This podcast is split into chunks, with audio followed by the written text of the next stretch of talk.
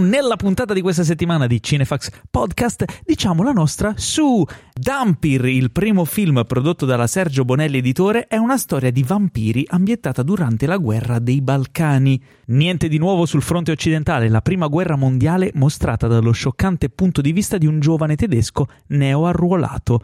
Rapiniamo il Duce, action comedy tutta italiana che ci racconta di una banda di ladri che cerca di rubare il tesoro di Mussolini. Wendell and Wild, un lungometraggio di animazione in stop motion dal regista di Nightmare Before Christmas, che ricordo per i più distratti non è Tim Burton. Circeo, miniserie sul famigerato massacro del Circeo e di come questa storia abbia cambiato l'opinione pubblica riguardo alla violenza sulle donne. Catherine Cold Birdie. Lina Dunham scrive e dirige questa folle storia di formazione di una ragazzina ribelle in pieno medioevo. Triangle of Sadness, Palma d'Oro a Cannes, il nuovo film di Ruben Ostlund, racconta un tema antichissimo in una maniera nuova e irriverente.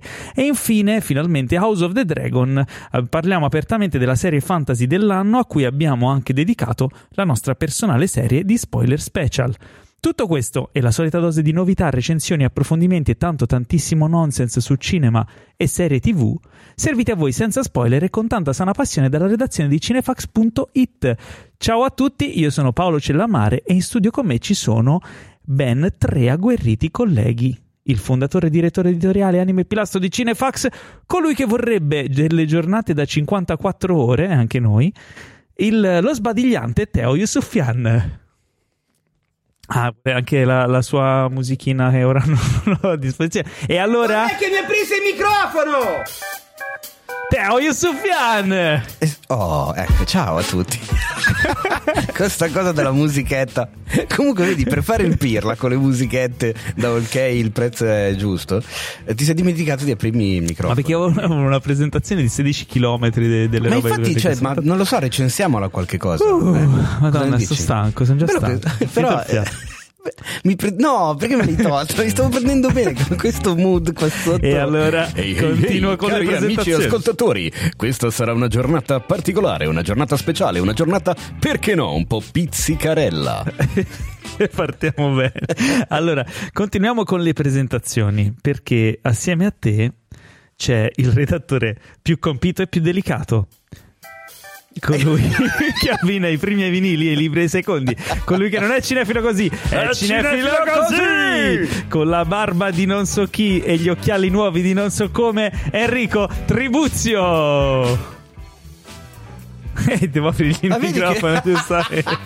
non sei capace, Paolo. Ora li apro Anzi, no, ben ritrovati amici okay. e ben ritrovate amiche. Che piacere essere qui di nuovo, non dopo sei mesi finalmente eh, però è un piacere ma anche un non piacere perché io per stare qui con voi a registrare il podcast ho dovuto interrompere la visione su Rai Movie di Viva la Foca. Ah. E ve lo dico, quindi stasera c'è cattivo umore. Un po' sì. Ma tra l'altro questi occhiali nuovi mi ricordano Gue Pechegno. perché? Perché, perché? perché, era scritto sulla scaletta ma non lo ha letto. Non so ecco. perché. Sì, sì, la tua barba mi ricorda Jason Momoa. Beh, solo quella però perché il fisico mi sa un po' diverso. Beh, quanti credi che Jason Momoa ci sta lavorando? Eh, ah, sta mettendo la panza. sì. Beh, se, se, vuole gli posso dare qualche ripetizione. Dovresti. Comunque Enrico, meglio cattivo umore che cattivo odore. Eh, e detto ciò Paolo, presenta però, il nostro uh, prossimo ospite. Ok, allora. che nesso che c'è? c'è col, col, cattivo odore. Accanto a voi, ragazzi, c'è l'uomo che fotografa i VIP che fanno la fila per andare nel suo studio, esploratore, Oddio. naufrago, baccagliatore di Cameron Diaz, zoologo, vivere e ovviamente fotografo. Colui che respira cinema dall'infanzia e che è sempre pronto a raccontarci curiosità sulle modalità di accoppiamento degli animali più bizzarri. E magari questa presentazione alla prossima la accorceremo. Con noi il naturalista Piero Baroni. Quella grande, grande, sono contento. Tra l'altro, sapete, no? Uh, uh, sai, no, la carne di Kobe, no? Le, le, mucche di Kobe viene fatta ascoltarla Mozart. Mi chiedo se durante i momenti di accoppiamento i tori ascoltano la musica. Questa qui. Ascoltano esatto. questa qua. Esatto. Chissà cosa viene fuori. Behind the green door. Beh, Beh, tu cosa gli faresti ascoltare alle, alle, mucche? Mi fatica. Alle mucche? Ma non lo so, potremmo provare con gli ACDC. Perché? Ma perché? Non lo so. Viene No, il latte sì. pastorizzato. Esatto. Thunderstruck. Vabbè. Vabbè. E, e quindi niente, son- sono No, molto bella. contento di, aver- di avervi con noi.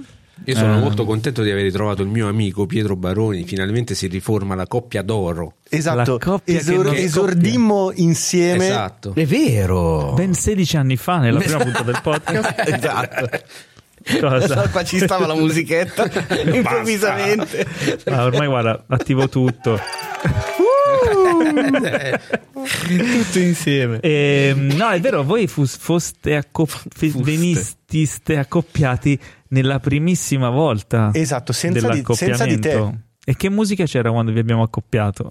Eh, c'era storia. questa.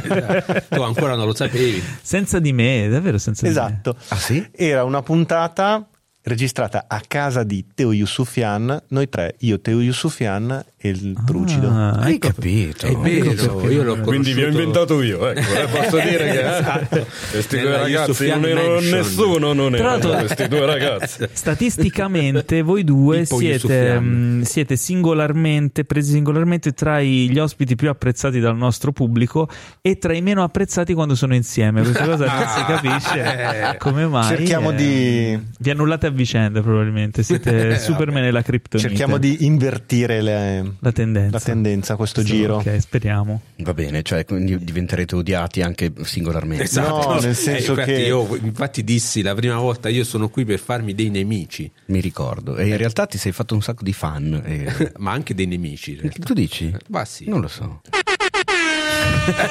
Così. Usciremo da questa puntata con il mio odore che passerà a Paolo e l'umore che passerà a Teo. ok. Va bene, ci Sembra proveremo. bello. Allora, per iniziare con un po' di fri- frizzantezza, Di? vi ricordo, frizzantezza, vi ricordo che ehm, Cinefax non è solo noi quattro che diciamo stronzate per Ah, no? sette, minu- sette minuti di inizio di podcast, eh, ma anche tante cose molto più utili e interessanti, come ad esempio il sito eh, o il resto della puntata del podcast o le- i numerosi eh, profili social, Instagram, eccetera, che vi fanno compagnia, voi, voi cari amici cinefili. E per essere amici cinefili potete essere anche amici di Cinefax andando sul sito gliamicidicinefax.it e donando pochi spiccioli per supportare il progetto, farlo crescere e permetterci di, farvi, di portarvi a- ancora cose più fighe, più grandi, più belle, più... e far dormire Teo qualche ora. Es- Esatto, esatto, esatto. soprattutto diciamo quello. E sì, direi di sì. Cioè, andate su amicidicinefax.it, trovate tutto lì. Posso dire una cosa? Sì, puoi anche dirne quattro. Ora, voi si state ascoltando, siete in tanti. Mm. Molti di voi già stanno donando, molti di voi già conoscono benissimo tutti i tire, tutte le varie, insomma, cose che si possono avere, ma qualcuno di voi non è mai andato neanche a vedere il sito gliamicidicinefax.it. Ora, io non dico che devi pagare, non dico che ti devi iscrivere, non di- come si dice, iscrivere, devi eh, registrarti, supportare, eccetera.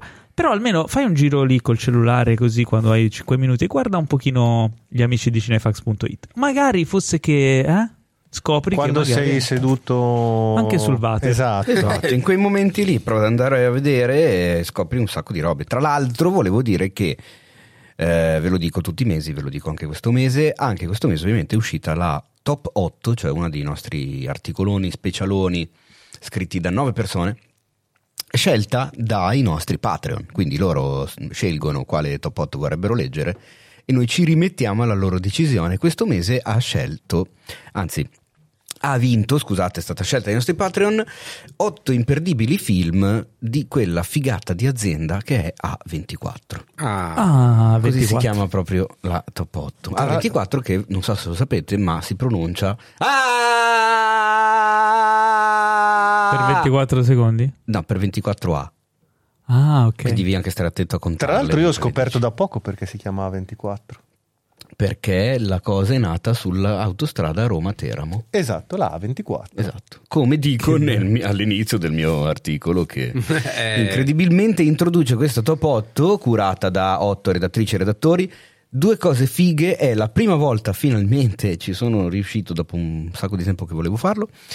Mm, non per merito mio, ma è la prima volta che è una top 8 a maggioranza femminile, perché ci sono 5 redattrici e 3 redattori Mi uomini. veniva una battuta di parlare, non è una top 8. Ben sì, Non la dirò. per la topa. Sì, era una battuta. Vabbè.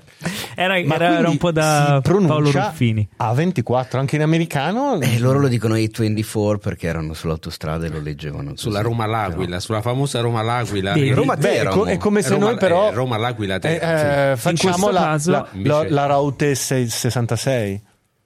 Lo- Eh no, vedi, anche noi infatti diciamo Route 66. Eh, e, qui- e perché Loro giusta devono dire a 24. Perché loro si comportano come Paolo, che dice plus invece di dire plus. Ma Plus perché si, si chiama Apple TV Plus, non si chiama Mela TV. Ma cosa vuol dire Apple? È una parola inglese. Plus è plus perché è una parola latina, non è una parola inglese. Ma che plus. vuol dire? C'è un più, c'è un simbolo, non c'è Oh, un. Non è scritto plus. Niente, adesso- adesso Comunque io andate dirò- a leggervi penso che la bisogna classifica. penso che bisogni? La classifi- penso che si debba. La classifica è fantastica sui film di A24. C'è anche la- una breve storia di, di come funziona A24 e come è nata, di come promuovono i film che fanno delle figate incredibili. È uno dei loro motivi del successo. E mi ha visto scrivere sul sito un'introduzione di Chi ti ha A24 visto? dopo un anno che non lo facevo, tipo, che non avevo mai tempo. Infatti sono arrivato tardissimo. Però questo mese è uscita anche la classifica su otto film horror che però fanno anche ridere. Un'altra top 8 fighissima di Alessandra Vignocchi con otto terrificanti cortometraggi per non dormire. Ah, Che trovate su YouTube, quindi non avete neanche bisogno di essere iscritti a niente. quindi cioè. possiamo non dormire. Potete non dormire anche senza avere Netflix, Prime, Paramount, Certo. Disney, più, eccetera. Perché sono tutti su YouTube. E ci sono anche i due corti di Ari Aster e Robert Eggers. Ah, Quindi non proprio due a roba- caso, prima roba- che esplodessero. Ma Poi sempre sto mese è uscita anche la top 8 sulle cose che fino ad oggi non sapevi su Alien di Emanuele Antolini, ma queste sono solo le classifiche, sono usciti un sacco di articoli, news come al solito, eccetera. Quindi raga, Patreon ci dà una mano gigantesca perché mi permette di eh, andare avanti con tutto sto cazzo di progetto e sostenerlo e riconoscere qualcosa a chi si fa il culo per farlo. Senza Patreon e senza sostenitori questo progetto tra un po' vi saluterà perché dopo un po' uno non ce la fa a tenere in piedi le cose. Quindi ciao, grazie, è stato bello, ci siamo divertiti e Stai mettendo le mani avanti. E andate a cagare. no, eh, vedete, vedete che l'umore sta passando da Esatto. trucido a Allora, eh, quindi il problema sarà quando poi l'odore passerà eh, a- ma dopo sentiremo puzza di capolavoro secondo me e ho come questa sensazione. E passiamo alle news, ragazzi, perché è il momento delle Solo news domenica, ma a partire da lunedì. Uno sconto Allora. del 59,99% sullo sconto del 34% che avrai a inizio mese. Notizia bomba, attenzione ragazzi. Vai. The Witcher, la Cosa? serie di Netflix, Ah, siamo passati alle news? siamo stati alle news, Ok. vedrà una sostituzione alla, mm, Al novantesimo. al, al posto del protagonista, diciamo, Ah, la so, alla guida di questa serie. la so. Non ci sarà più il nostro caro Henry Cavill, Bensì, bensì, la sai, vediamo. ci sarà Tom Holland. No, No, beh, di solito scelgono sempre lui. Ci sarà. però ci sei andato vicino. Allora è Liam Hemsworth. Bravo. Cos'è il primo nome Liam- che mi è venuto Liam? Hemsworth. In realtà lo sapevo.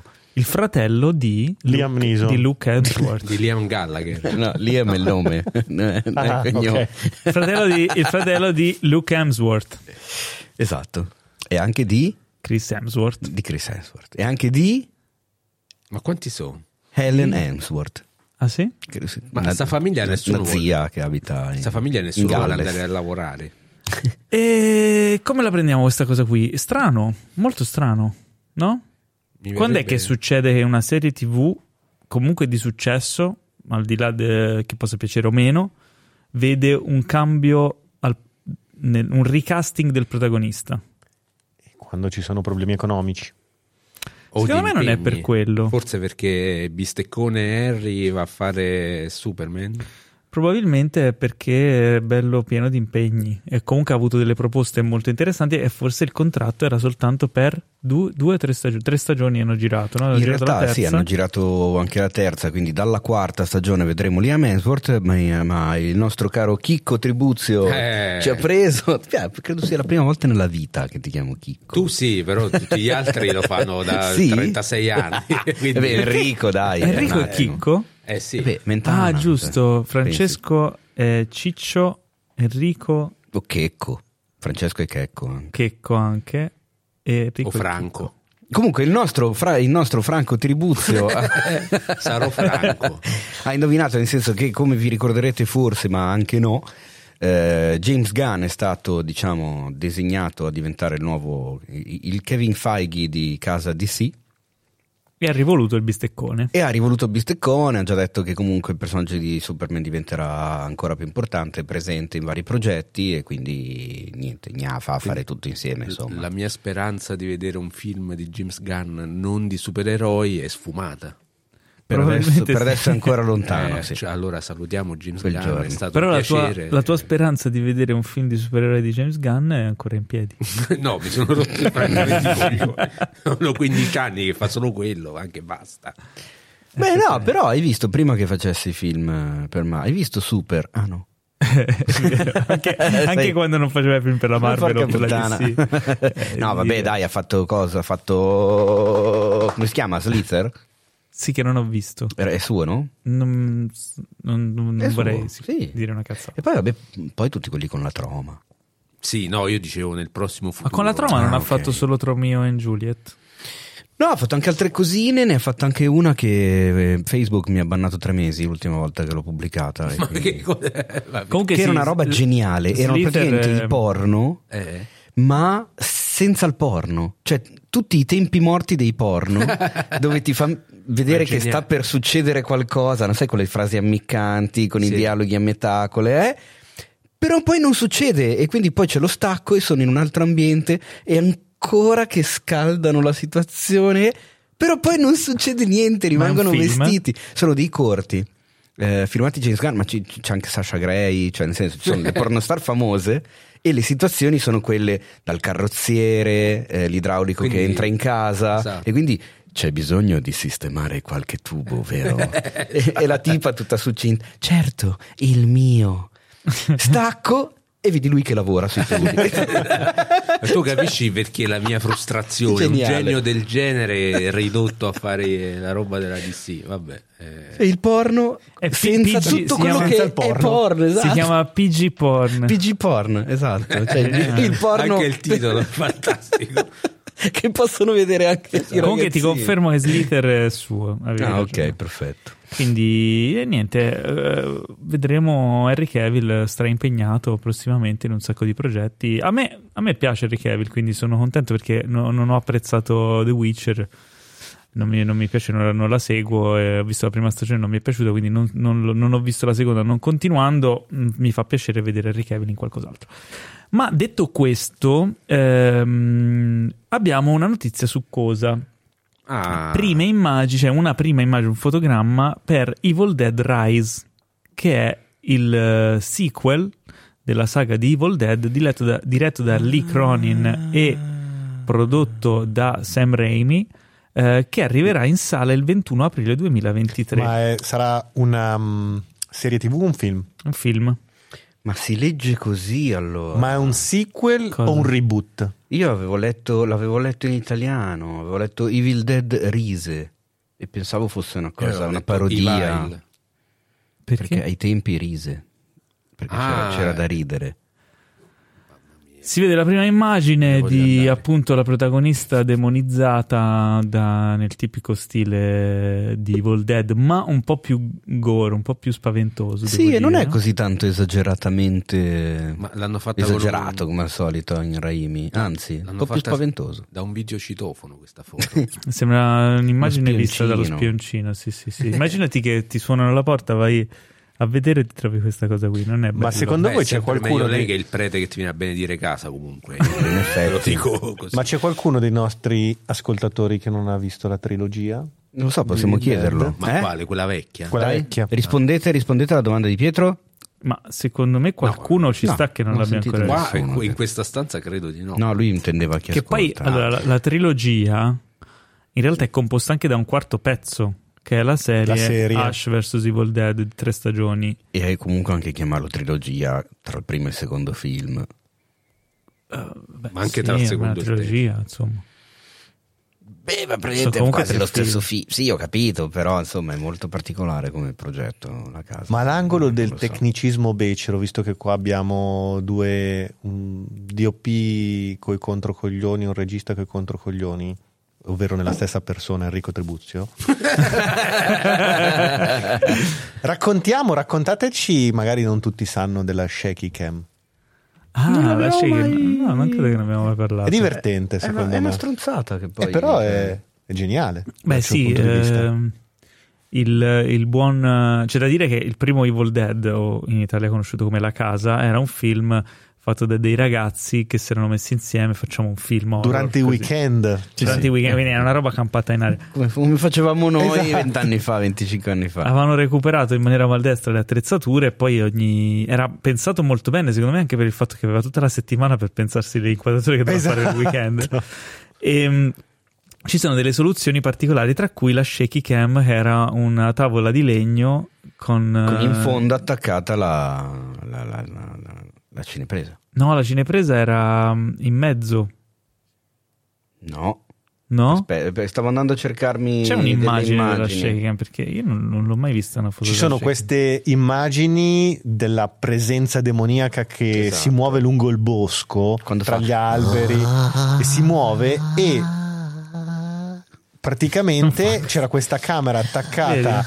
A una tavola di legno che poi veniva No, attaccata aspetta, ma anche su, no. un, su un braccio e il- l'operatore correva Erano due operatori ai lati. correvano nel, nel bosco con questa Esatto. camera appoggiata alla mm, tavola di legno e ci veniva fuori questo effetto della presenza che correva Allora, loro si avevano- muoveva velocemente sì. in mezzo agli alberi Loro avevano costruito vari rig. Rig nel gergo tecnico è una struttura che ti permette di reggere la camera e fargli fare dei movimenti particolari. Uno dei rig era la shaky cam, che era appunto questa tavola orizzontale tenuta ai lati da due persone e nel mezzo c'era avvitata la camera e loro correvano con questa tavola e faceva quell'effetto di volare no, velocemente. Poi c'erano anche altre due camere, una era la, ehm, la Remocam, cioè in pratica era un ariete con la camera in fondo che serviva per sfondare la finestra. Cioè c'era un... Ok, la- allora mi ero confuso camera- con quella. Pensavo fosse quella che veniva tenuta bassa correndo in mezzo ai boschi. No, no, eh, c'era, erano Però due cose per quello in diverse. mezzo al bosco mi sembra un po' troppo bassa per essere quella lì sull'asse di legno. Tenuta soprattutto da due persone che devono correre all'unisono. Mm. il racconto che io avevo letto qualche Mm. intervista non mi ricordo chi- esattamente dove l'avevo letta questa intervista che c'era questa camera appoggiata su una tavola di legno la tavola di legno era appoggiata proprio sull'avambraccio e il tipo correva con l'avambraccio teso e la camera appoggiata sulla, sulla tavola di legno sopra il braccio e questo, mentre il tipo correva eh, muoveva la camera in mezzo tra gli alberi e c'era questo effetto, veniva fuori questo effetto. No, da solo. Io avevo letto un'intervista Guarda, di Sam Raimi, dovrei recuperarla. E comunque mi sembra un po' strano, no, ma a parte, ma mi sembra un po' strano perché le cineprese degli anni 80 pesavano un casino. Sì. Tenerla sull'avambraccio, Eh, sì. No, erano, erano in due, io sapevo che erano in due lati. Ehm, comunque sì, la cosa bella è che su internet trovate gli sketch disegnati da Sam Raimi di come progettavano queste robe qui. Tra cui c'è anche l'Elevator. Ellie era la tipa che Ellen dovevano sollevarla per farla fluttuare, quindi c'era questa sorta di, Mm. di leva che con una sbarra che due persone che la tenevano e, la- e lei veniva sollevata dall'altro lato. Insomma, delle cose molto divertenti che si costruivano. da Fatevi un favore, se non avete visto, recuperatevi Evil Dead. Il- soprattutto l'Armata Tutti delle Tenebre. sì. Sì, soprattutto l'Armata delle Tenebre, che forse è quello riuscito da un certo punto di vista meglio, perché c'aveva- aveva Ma qualche guarda, mezzo in più anche. Secondo me ognuno dei tre Ma, ha delle sue Oddio, peculiarità. eh, anche secondo me. Il primo è bello perché è fatto con due soldi e vedi delle soluzioni incredibili in una roba grezzissima, però visivamente potente, sapendo anche come è stato fatto. Il secondo invece è loro che si evolvevano, avevano più soldi e quindi riescono a fare una cosa molto più curata, cioè relativamente molto più curata e più particolare, e però molto fresca, molto originale e se- probabilmente è il più riuscito. E poi c'è la- l'Armata delle Tenebre che invece diventa un film medievale, quindi vedi ancora la loro follia spinta verso una, una storia ambientata insomma nel Medioevo, eccetera. Anche perché poi di base inventò un vero e proprio genere, non so se è un sottogenere, perché è un horror che rimane horror ma quasi demenziale comico in alcune parti, insomma è molto particolare il, il Beh. sapore di quel film, no? Di quei film. Di- Sì, oddio, nel primo si ride un po' meno rispetto Sì, al terzo. il eh. primo na- na- nasce come un horror, Eh. Ma il te- no, dico proprio il terzo. No, beh, sì, è- certo, poi va in quella direzione lì, assolutamente. Se il terzo a un certo punto è dichiaratissima la cosa, anche quando ci sono gli omaggi a Ray Harryhausen con tutti i mini Il- Bruce Campbell, quella- que- quei i mini con- scheletri, è cioè bellissimo. sono una trovata dopo l'altra, quindi assolutamente gli si vuole bene a quei film lì. Bene, andiamo oltre e parliamo di una storia di rapimento, eh, anzi di sequestro di persona. Eh, e stiamo parlando di Tom Hardy. A quanto pare eh, ci sarà un Venom 3 e sarà non capivo appunto. infatti dove stessi andando, ok. Vedrà Tom Hardy come protagonista, come gli altri due, Madonna. e la regista del film sarà la sceneggiatrice dei primi due. Ah, Aiutate Tom Hardy, vi prego. E lo sceneggiatore o sceneggiatrice del terzo sarà. sempre lei, Ah, ok. credo. Non Non, lo so, io- non l'ho inserita io. non chi ha hai qualche info in più? Sì, E che sarebbero? Sì. E sarebbe che la neoregista sarà anche sceneggiatrice di questo, di questo film sulla base di un soggetto ideato da lei stessa assieme a Assieme a. Tom Hardy. Ah. Quindi ci ha anche impegnato nel soggetto. Tom Ma Hardy. perché non Tom solo non si rende conto che deve togliersi da quel franchise il prima possibile. Ma con tutto quello che gli soldi che gli si prende anche esatto. i credits come soggettista. La regista quindi è Kelly Marcel. sarà comprato 6-7 castelli scozio con questa. E vabbè, ma dopo un po' che due coglioni. Ma sono Non proprio brutti, io non ne ho visto figa. neanche uno. Allora, secondo me sono Non si abbastanza, dice brutti innanzitutto. sono abbastanza diversamente meritevoli, ma credo che gi- a girarli Tom Hardy si diverta un botto. Credo che siano un sacco divertenti da, da girare, e quindi a lui non ne frega niente perché tanto si diverte, gli danno un sacco di soldi, chi glielo fa fare? Esatto. No? Come. Ehm, come biasimarlo. Quindi niente, questa era l'altra news, molto secca, molto asciutta perché non sappiamo ancora niente di questo terzo film. Ehm, dopodiché abbiamo una news invece in casa Marvel, cioè nel, senso che lì Venom è Marvel ma è dalla parte di Sony, fa parte dell'universo Sony, anche se ora non si capisce più dove sono i, i- i confini.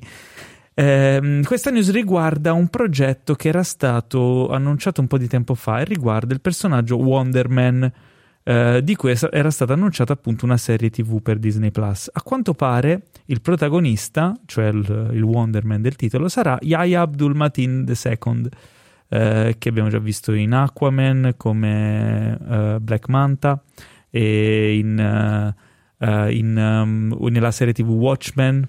Sì, in un episodio di- dell'ultima stagione di Black Mirror. Insomma, è un attore, è un bravissimo attore, ha fatto un sacco E di Ah, poi cose nell'ultimo, Matri- nell'ultimo Matrix fa Morpheus. Esatto, Morpheus nel Ah. nuovo Matrix. Eh, la serie sarà diretta dal regista di Shang-Chi e la leggenda dei Dieci Anelli, Destin Daniel Cretton, eh, giusto prima di poi fiondarsi su Avengers The Kang Dynasty. E, mm, e anche il, eh, il- sarà scritta da Andrew Guest, che è il coproduttore di Hawkeye. Eh, quindi, insomma, c'è stata questa conferma di casting. Eh, il personaggio di Wonder Man nei fumetti è particolare perché è, E io tipo- quello volevo chiederti, non ho assolutamente idea di che cosa sia. è uno sborone, è un attore che però è anche supereroe, tipo se ti ricordi Johnny Cage di Mortal Kombat, cioè è un po' un Hollywood man Mm, ok, eh, sì. che però è anche supereroe, quindi è abbastanza sopra le righe.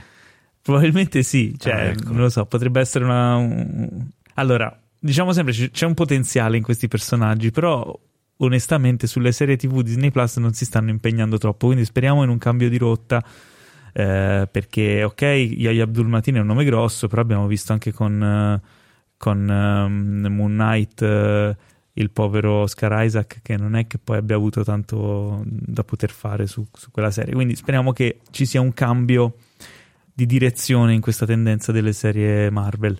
Eh, se no, insomma, boh, vedremo. Dunque, e per chiudere, anzi, forse Teo sta inserendo una news, una breaking news. Non è tanto breaking, però è carina da dire. Allora, intanto possiamo annunciare che Mads Mikkelsen sarà il protagonista di Dust Bunny. Che cos'è Dust Bunny? Allora, Dust Bunny eh, è una cosa molto interessante perché se siete fan di Hannibal, siete fan di Hannibal, la serie, quella su Hannibal Sì. Lecter, Pensavo parlavi di Hannibal, ehm, The il Cannibal, personaggio storico. Di Han- degli. Annibale.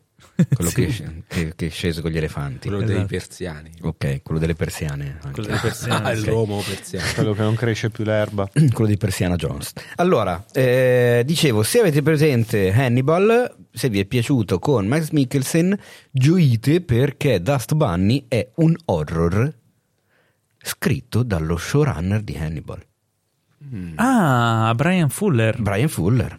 E il protagonista è ancora Max Mikkelsen. Ma è una serie tv o un film? Showrunner anche di American Gods. Showrun- Ah, vedi, questo me l'ero perso. La storia è incentrata su una bambina di 8 anni rimasta sola in casa e convinta che la famiglia sia stata divorata da un mostro nascosto sotto il suo letto. Decisa ad ucciderlo, chiederà aiuto al misterioso vicino, che guarda un po' è proprio Mads Mikkelsen. Che Ottima Beh, scelta. Non è, proprio, non è stata un'ideona, diciamo. esatto. No. Comunque le riprese partono quest'anno e vedremo. Lo vedremo, credo, insomma, tra almeno un paio d'anni. Insomma, ecco. Il, come si dice, il produttore e il regista hanno detto che vogliono riportare in auge il genere dei family horror degli anni Ottanta. Oh, finalmente qualcuno che riporta in auge il genere dei family horror degli anni Ottanta. Beh, però se ci pensi è una delle cose che ci siamo detti spesso noi. Eh. Oh, finalmente qualcuno che riporta in auge il genere dei family horror degli anni Ottanta. Come, ci siamo, detti. spesso. No, quando diciamo che comunque per- nei film per ragazzi di questi ultimi 10-20 anni manca effettivamente il lato spaventoso. È una cosa che abbiamo ripetuto più volte, Paolo, Sì. anche al podcast. Beh, questa cosa potrebbe essere. Ma quindi non è, cioè, è un film per famiglie. sarà. Family horror. Ah, family. No, io family pensavo nel senso che l'orrore nelle famiglie. Ah, nel senso dici. che. eh, esatto, quella cosa. Ma il- Non lo so. sai, Esempi di family anche. horror degli anni 80? nelle famiglie. Ba- eh, Poltergeist. eh, pensavo proprio a quello. Beh, Però oddio, quello non è tanto fe- Ma non è un E non è fam- horror. Non è horror. Beh, oddio. Piccoli un bambino di brividi. 10 anni se non è horror? Cioè, tu, di- allora, tu dici family horror tipo horror per famiglie, non No. horror con al centro Anch'io ho pensato famiglia. subito poltergeist prima. Però, eh, Però bisogna è- vedere perché mi sa che avete ragione voi, cioè che family horror in questo senso sia l'horror all'interno di una No, in famiglia. realtà- Però in realtà anche l'esorcista allora sarebbe un family horror, scusami. eh. Eh, sì, vabbè. Cioè, insomma, dai. vabbè. E tecnicamente lì non c'è il padre, però. No, family ragione, horror per però- eccellenza è la famiglia Adams. Dai, madonna. Perché entrambe le cose. allora anche Beetlejuice è un family horror. Eh, no, anche. come si chiama? Eh. No, eh, Non aprite quella quello porta. che fanno sempre a Natale, c'ho un vuoto di memoria. di Die Joe Hard. Eh? Quello di Joe Dante, i I Gremlin. Gremlins. Anche i Gremlins. Ecco, i Gremlins lo, lo identificherei come un family horror. Sì, più Bene, che i Goonies. I Gremlins, sì. Gremlins, gran film. Sì. Sì. Beh. Beh, Quindi? quindi si va Che avanti. Andiamo avanti. Allora, Non lo sai, io volevo capire qualcosa di Wonder Man, ma ormai... Ma perché? Non lo so, No, ero ormai rimasto siamo- fermo. siamo hai, andati delle, avanti. hai delle domande su Wonder Man? No, basta, abbiamo già parlato anche Sei di sicuro- Mikkelsen. Sei sicuro che non hai domande su Wonder Perché se hai delle domande su Wonder Man, io non ho le risposte. Ah, ok. Volevo chiederti di che colore avessi i calzoncini. Credo rossi, Mm. ma dopo vado a controllare. beh, sembra una bella scelta, dai. Allora, eh, ma lo sai che ci sarà uno spin-off di A Quiet Place? No. Lo Lo sapevate? Che cazzo è A Quiet Place? no, Non scherzo, lo so. Ah, ok. Eh, uno spin-off. Il titolo dello spin-off potrebbe essere. La protagonista di questo spin-off sarà, attenzione, attenzione, news di questo momento è, eh, chissà chi sarà, state leggendo la Eh, e lo scaletta, quindi lo leggo, sapete, è Lupita Nyong'o. Oh. Ok? Fine della news. Ma spin-off nel senso che nella situazione ambientale Un'altra mondiale storia, c'è Nello- un'altra storia. Nell'universo narrativo di A Quiet Place, soggetto sempre di John Krasinski, che però non vedremo né dirigerà il film. Ok. La Ma cosa- la scri- lo produce comunque, no? Eh, produce e, so- e soggetta. Ah, ok. La cosa che mi ha fatto un po' così strano, anche se effettivamente è comprensibile dal loro punto di vista, è che Paramount, assieme a questa notizia, ha anche dichiarato di avere tutta l'intenzione di trasformare A Quiet Place in un franchise. Strano. Con vari Esatto. prodotti, spin-off, prequel e serie TV. Che gioia. Chiamato Quiet Cinematic Universe. Eh? Probabilmente. E sarà la saga con meno battute della storia del cinema. Esatto, dove i sceneggiatori faranno meno fatica di I dialoghisti. E il mi- mixaggio. Ci sarà un ritorno al film muto graduale. No, però devo dire la verità. ehm, A Quiet Place, secondo me, è stato un grande esperimento cinematografico, riuscitissimo. Tutti e due i film Tu- sono. tutti e due sono dei bei film. Ehm, però il primo ha il pregio di aver La novità, portato, sì, certo. e anche di aver appunto spostato molta dell'attenzione della cura di un blockbuster sul eh, sound design, sul mix, su- sul comparto audio, non necessariamente sul dialogo, no? E come questo può eh, creare le- la- il vero terrore, la paura, insomma, Quiet Place, secondo me, è un family horror non anni 80. non so se è un family horror, è un high concept. Ah, ok. Ah, beh. Eh, quello sì. Quindi, boh, non so quanto si possa spremere questo, questo franchise, perché non è un franchise, è un'idea. Da un'idea sola non è che ci puoi fare 70.000 Eh, quello film. che ho pensato anch'io. Cioè, dopo Eh. un po' finisce. Ecco. È un po' come il pianeta delle scimmie. Cioè, bella idea, ma poi ci fai 7.000 film dopo un po'. Cioè, Anche basta. è stato bello quando l'hanno reinventato completamente nella, nella E qua saga col- nuova. colpisco il cuore il nostro amico Cellamare, anche Terminator. Eh, infatti, Terminator è stato bello il sequel perché è stato reinventato, ricapovolto, ri- ripensato. Poi, quando, hanno- quando non c'è stato più dietro camera, hanno, Esatto. hanno cercato di rifare la stessa cosa senza un minimo di reinvenzione. Quindi, sì, cioè, sono quegli high concept che funzionano quando c'è un'idea forte alla base o quando c'è un artista bravo no? che, che li sa guidare. Cioè, tu non Eh. hai da raccontarci delle abitudini sessuali, non del Terminator, Dei ma di di quello che stavi pa- parlando prima di Terminator. Stavate parlando Di Place, di animali che lo fanno in silenzio. Delle piede delle del scimmie. pianeta delle scimmie, ecco, sulla scimmia. mm, No. Eh, no, tra l'altro avevo Attenzione. no, no, un aneddoto personale, non di sesso, ma sulle scimmie, che non avevo, non avevo capito molto bene da bambino come funzionava l'evoluzione. Ah. Perché?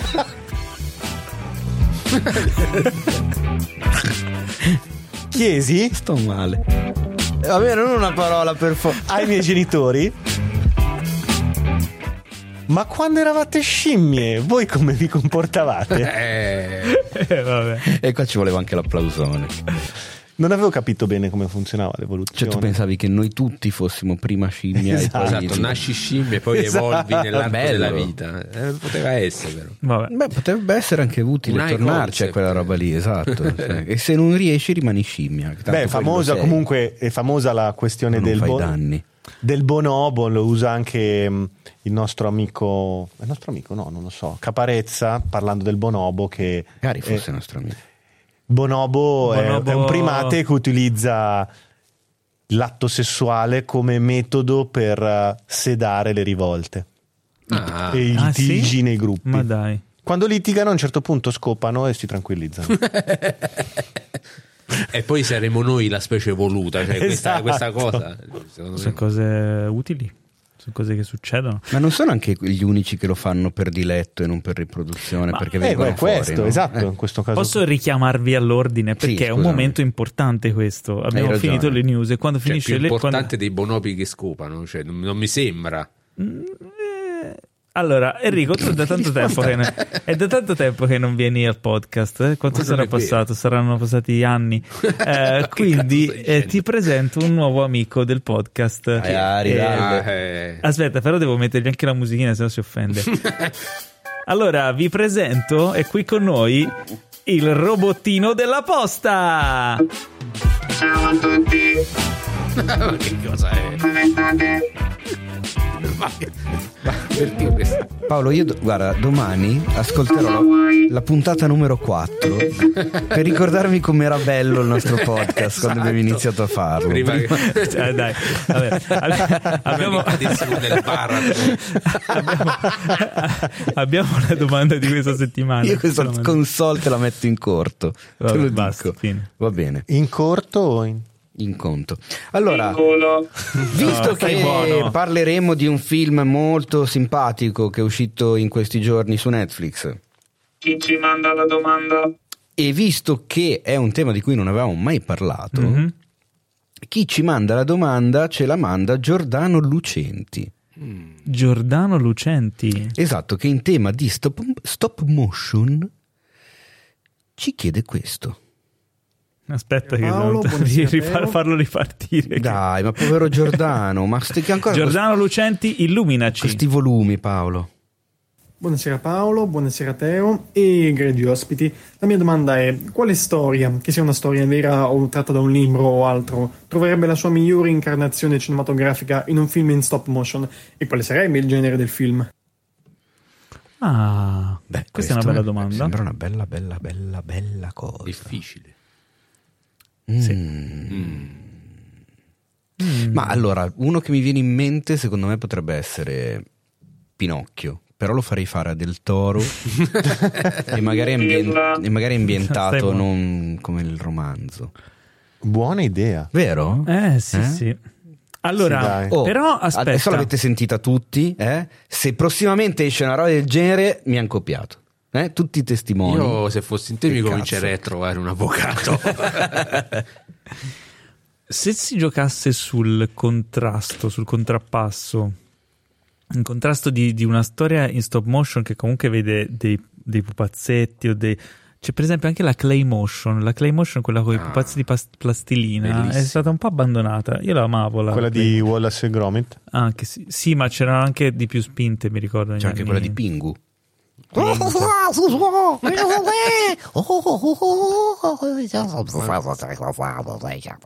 Perché non fai il voice actor animati? di Pingu. Ehm, dicevo una cosa tipo eh, prendere una storia, eh, un evento tragico, storico, una roba talmente agghiacciante, potente ma vera e, e veicolarla con la stop motion magari in una maniera eh, da creare quel contrasto Tipo lì. l'attentato al Bataclan.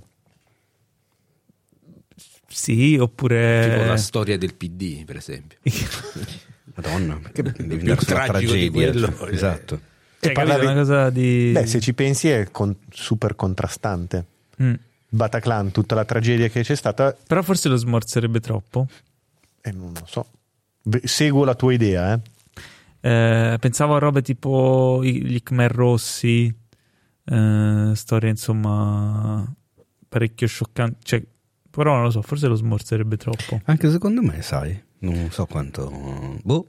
Cioè, poi dipende chiaramente da che stile dai Allora, a- agli mm, oggetti, ai prop eh, del film, perché stop, dire stop motion è una cosa, No, beh, poi lo stile è tutto. però stop motion è Coraline, è Nightmare Before Christmas, è ehm, eh, Wallace e Gromit. Wallace and Gromit, Paranorman, ma è anche i film di Jan Svankmajer, che se lo conosci Lo Anomalisa. No. lo, lo- lo ami esempio, e an- lo... lo- Anomalisa l'avete visto? Sì, certo, Sì. meraviglioso. Bellissimo.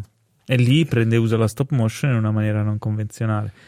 Anche perché è molto adulta, cioè vedi Oh, persone che eh, fanno sì. sesso, vedi cose Ci sono, particolari. cioè. a me che piace molto l'arte contemporanea, ci sono artisti che utilizzano la stop motion per fare dei corti mh, molto violenti, molto potenti, molto mh, scioccanti.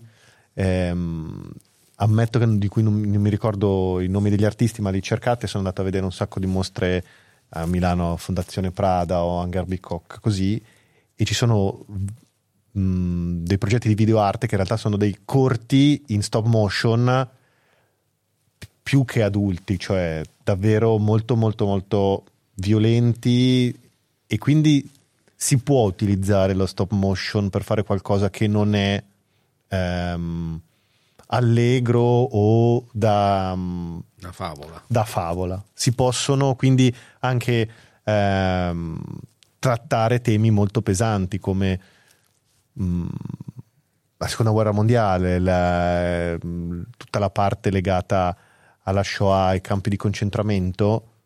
Si potrebbero fare dei film in stop motion eh, ehm, molto potenti da quel punto di vista. Cioè, lì. bisogna capire la stop motion come strumento, che cosa può aggiungere e cosa toglie, no? E quindi a quel punto giocare su questa cosa qui. Non è, un- non è una domanda semplice quella del nostro amico. Ehm, Eh, una- Perché la stop motion puoi creare, se dai in mano la, la creazione dei pupazzi, del, del mondo, del- dei personaggi ad artisti visionari che magari non hanno mai fatto film ma che hanno le visioni. Pensate, tra l'altro, tra un po', eh, mh, settimana prossima, quindi il 10 o l'11, non mi ricordo, di novembre, inaugura a Milano alla- a Palazzo Reale una mostra su Hieronymus Bosch. Se non Uh, sap- eh, veramente? Sì, io non vedo l'ora di andarla a vedere. anch'io. non lo conosco. Chi è? No, andiamoci insieme. Eh, pittore fiammingo del 500 che inventava dei mo- sicuramente se vedi dei quadri Sì, lo- lo giudizio ricordi. universale. inventava dei mondi agghiaccianti meravigliosi Con e dei personaggi in- inquietantissimi. quindi prova a immaginare degli artisti che hanno una visione alla Hieronymus Bosch che trattano temi potentissimi Mhm. Quindi secondo me la- lo stop motion ti permette anche di inventarti personaggi che vengono fuori dagli incubi, dai sogni e mm, sì, si possono fare film di questo tipo. Ah, sto vedendo le immagini, ho capito qual era, avevo visto qualcosa. Eh, Il giardino delle delizie.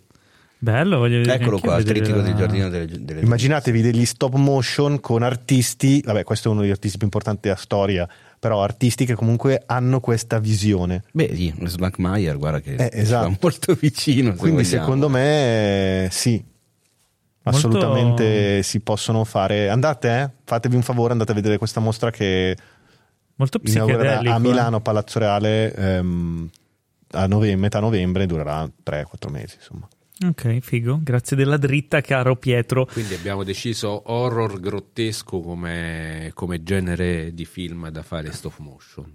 Eh tu, sì, tu cosa proponi? Enrico, Sì, tu io, hai un- io mi trovo d'accordo con, ovviamente come sempre, con il mio amico Pietro Baroni. Madonna, pappa e ciccia. Tu te? Eh, Questi due io veramente banchi separati dalla prossima volta. Mamma mia. Non, non copiare. Quanto miele. Esatto. Eh, ok, quindi questa è la risposta per il nostro Giordano. Giordano. È una cosa difficile effettivamente. eh.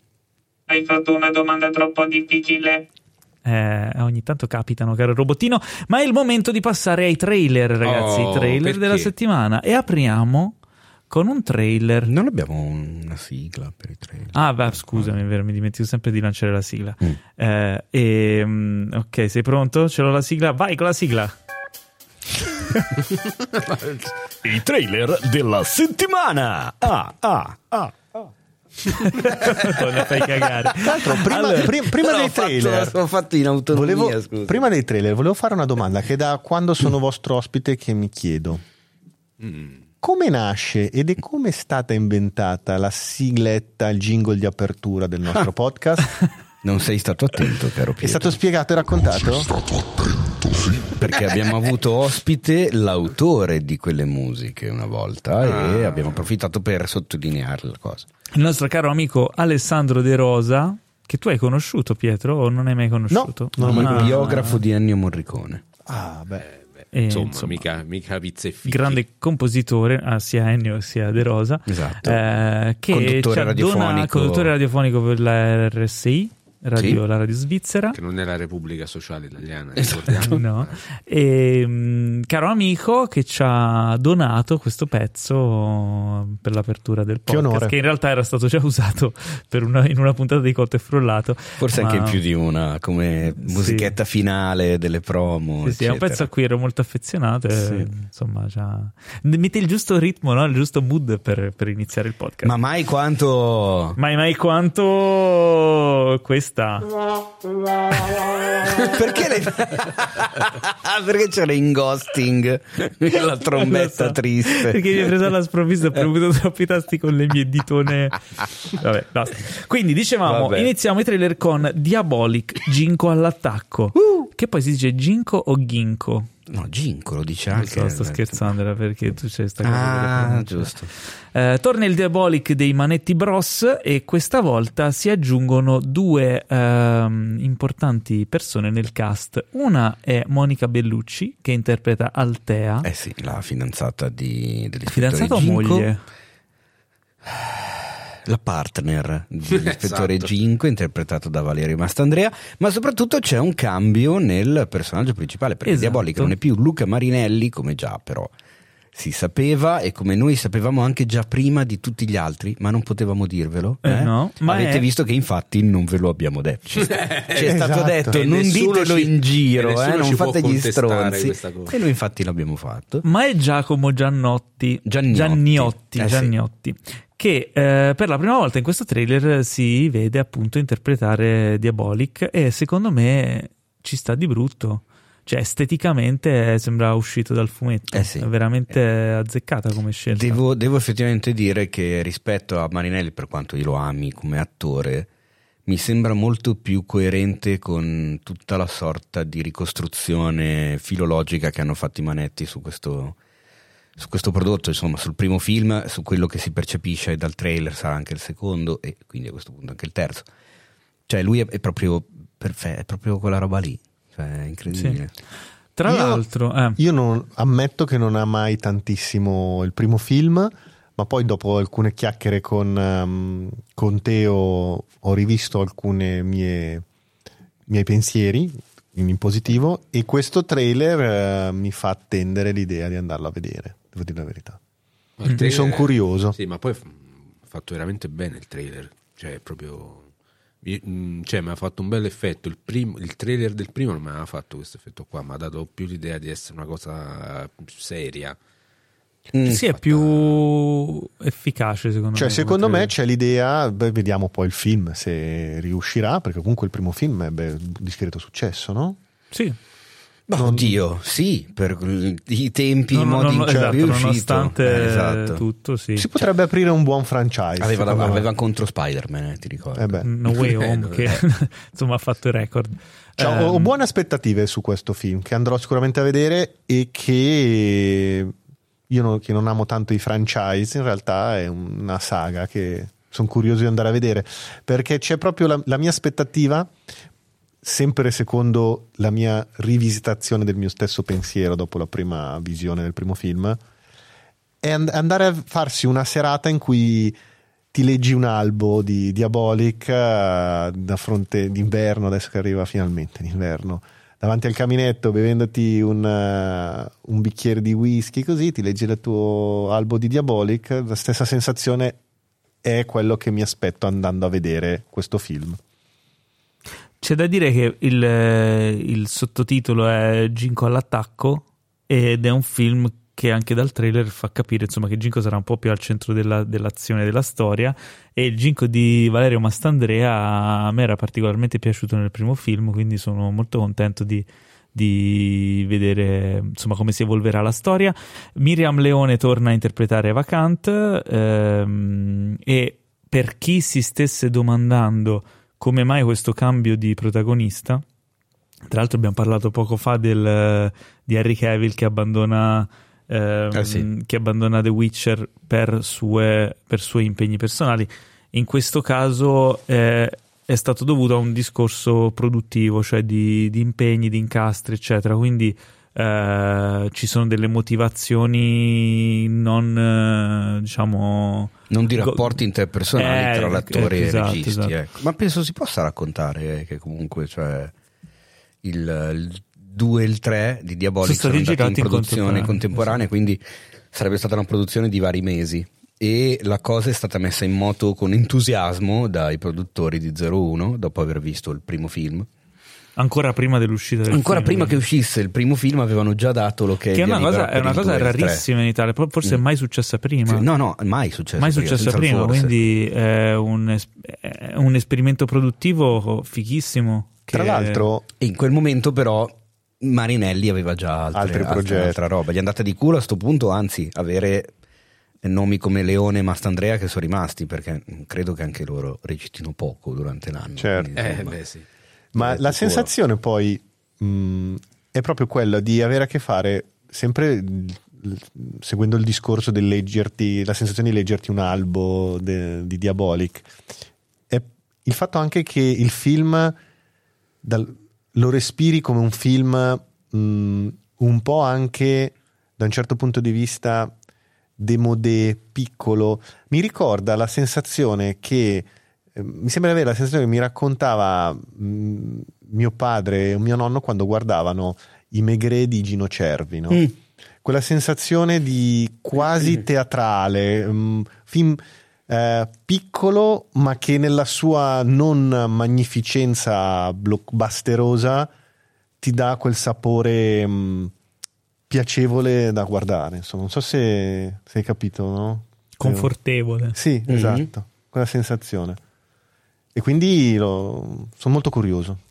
Beh, sì, siamo, siamo tutti molto curiosi. Eh, l'attesa non sarà lunga perché esce il 17 novembre, quindi sì, poco. eh, manca poco.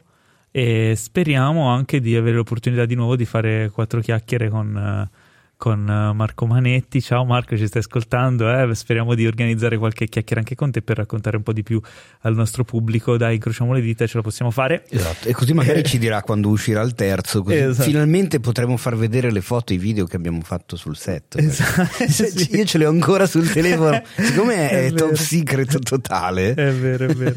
e raccontarvi anche la nostra set visit. Eh sì, grazie. su. Diabolic 3, che, che Diabolic ancora 3. doveva uscire l'1 e noi eravamo già sul set del 3. Che, be- che è stata una, be- una delle Milano? esperienze più sì, a Milano, Milano. una delle esperienze più belle che abbiamo fatto grazie al podcast. Ecco, quindi insomma ringraziamo doppiamente Marco Manetti. Ehm, andiamo avanti e parliamo di un altro piccolo film che un al- un altro sequel, tra l'altro. un altro sequel che Proprio è- quella sensazione da uh, Megre di Cino Cervi. Esatto, Però blu. da film piccolo, no? Esatto. che è Avatar La via dell'acqua, uno dei sequel più attesi della storia del cinema, eh, dal 14 dicembre al cinema. Ok, ho letto proprio la scaletta così Esatto. come è scritto. Perché Avatar, tra l'altro, guardavamo il trailer prima. Questo è stato il, il primo trailer un po' più esteso e vediamo un po' più i personaggi.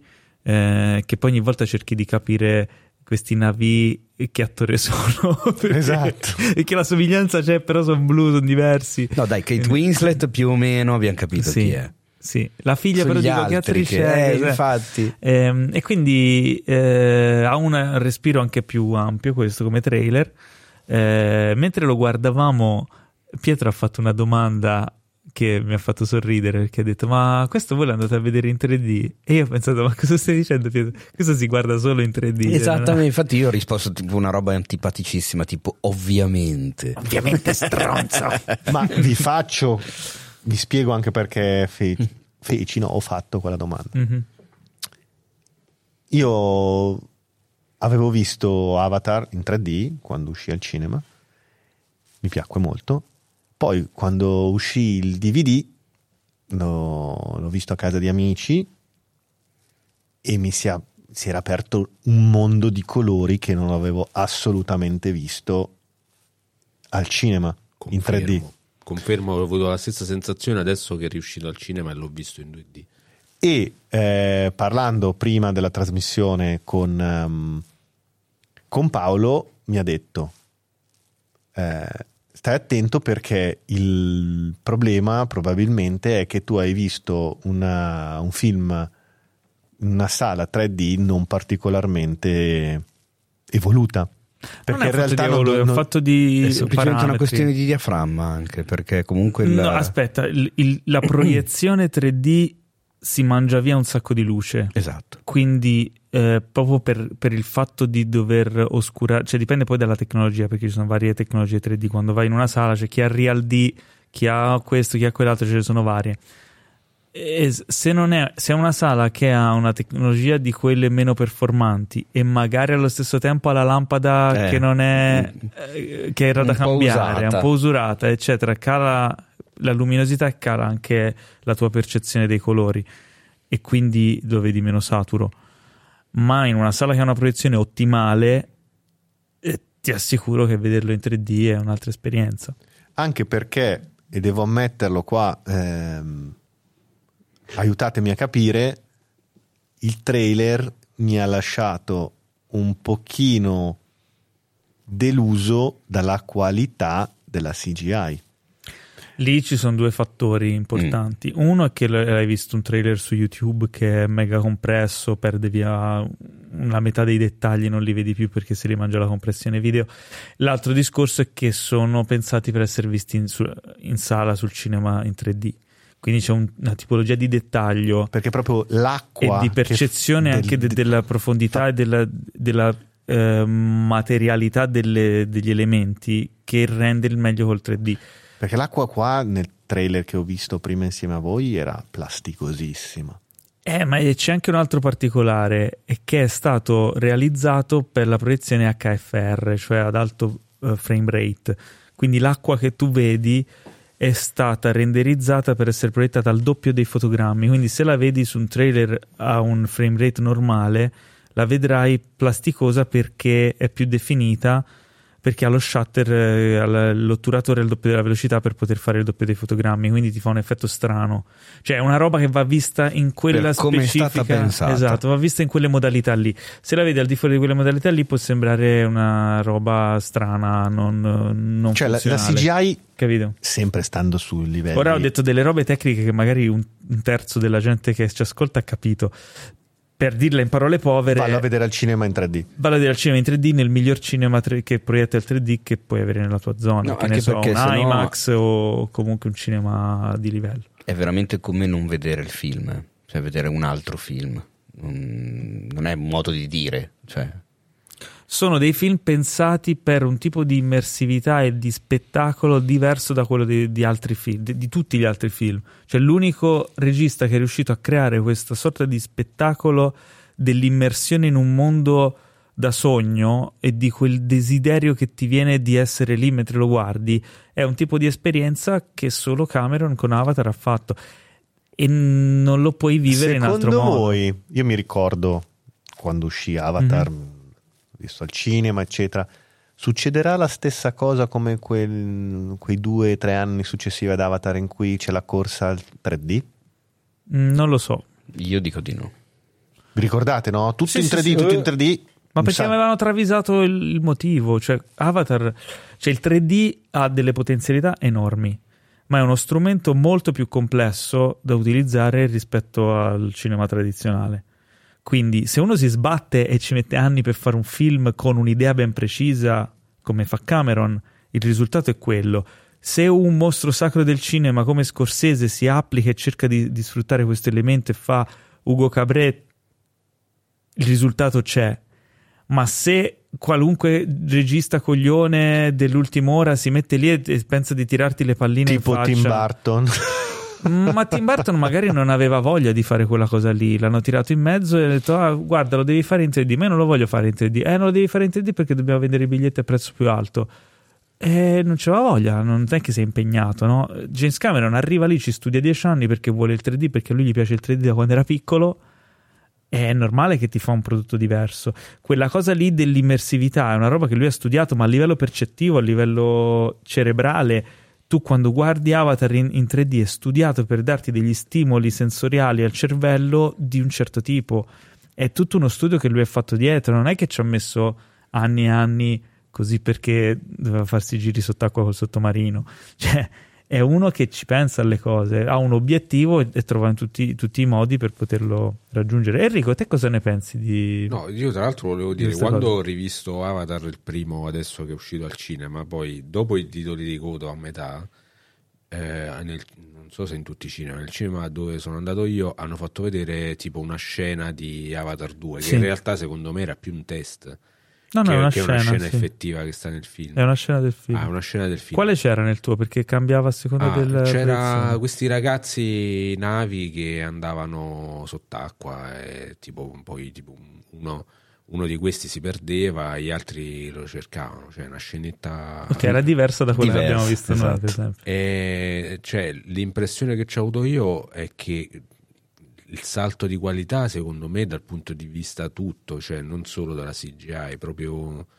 anche della performance del performance capture eccetera. Cioè a me sembrava di vedere veramente dei cristiani blu che stavano veri. Cioè, non- eh, cioè, lo scarto con quello che avevo appena visto cioè si vedeva come non solo per il fatto del fotorealismo che lì E in realtà anche il primo, cioè secondo me il primo ha un livello di fotorealismo che gli effetti speciali di oggi ancora si sognano. Ma proprio come qualità del- de- delle movenze, la- la- proprio l'animazione era, era, cioè, proprio realistica. E, e- e io l'ho visto in 2D, quindi immagino 3D come deve essere. Eh, però sì, effettivamente sono d'accordo con il discorso che fate voi, cioè se è pensato in quel modo là in 3D con eh, l'HFR, cioè, va visto in quel modo là. Poi te lo puoi vedere in 2D eh, anche per fare il paragone, per vedere effettivamente se c'è a livello di percezione questa differenza per una cosa tua così. Però se il regista l'ha pensato così, va visto come l'ha pensato il regista, cioè poco- c'è poco da fare. Il problema adesso io non so, perché io non vedo un film 3D, penso da quando diceva Pietro, da quando c'è stato il boom. No, forse l'ultima roba in 3D che ho visto è stato il primo Lo Hobbit, che anche quello era in HFR e poi non ho visto più niente. E quindi non so se le sale attualmente all'uscita... Sì, sì, no, ce l'hanno. Sì, ce l'hanno, ma non so se all'uscita del film eh, cioè, metteranno tutto a posto come deve essere, cioè la Eh, lampada. anche lì dipende dalla sala. eh, la proiezione, Anche lì, eccetera, eccetera. sai, è molto... Eh, io ho paura di quella cosa là. Devi andare in un cinema che sai che, che offre un, una proiezione di qualità. Cioè, eh, c'è poco da fare. E lo dico anche ai- a tutti i, gli esercenti all'ascolto.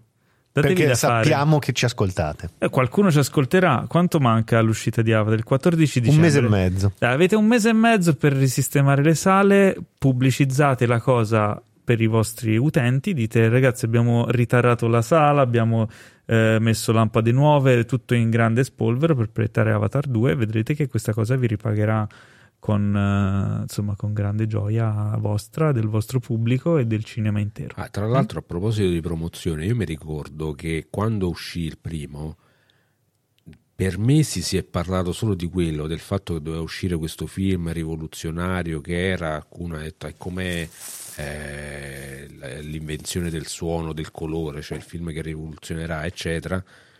Eh, io tutto questo battage pubblicitario stavolta non l'ho percepito. Eh, ma sta arrivando, eh. Eh, ma lì era partito molto prima, cioè io mi ricordo c'è proprio i servizi interi in televisione, perché all'epoca si guardava ancora la televisione. no, però guarda che stanno, stanno spingendo Secondo sempre me il lancio, boh, almeno qua in Italia, poi magari in America sì, però qua in Italia è molto più cauto, molto più spento rispetto al primo. Ma io sono. ma i- vedo che sta accelerando, sta- si sta intensificando. Devi tener conto anche del fatto che della Disney hanno un sacco di roba sul fuoco, quindi devono anche centellinare le cose Eh, no, e capire appunto, come, là come esatto. Sono anche cambiati i tempi, eh, perché adesso le promozioni le fanno in un tempo molto più stretto.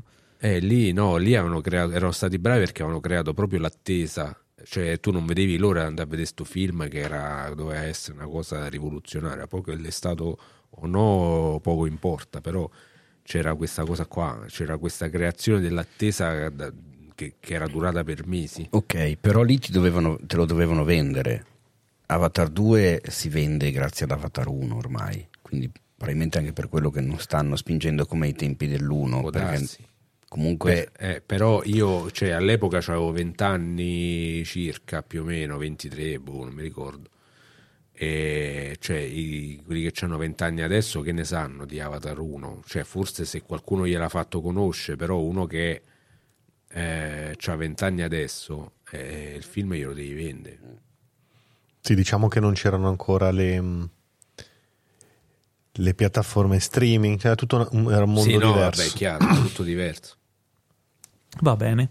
Detto questo, insomma, aspettiamo Avatar la via dell'acqua e, e poi abbiamo visto un trailer particolare.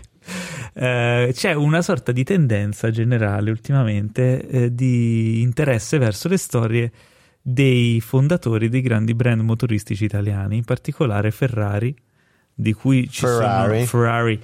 Su Enzo Ferrari ci sono in, eh, in lavorazione credo due progetti.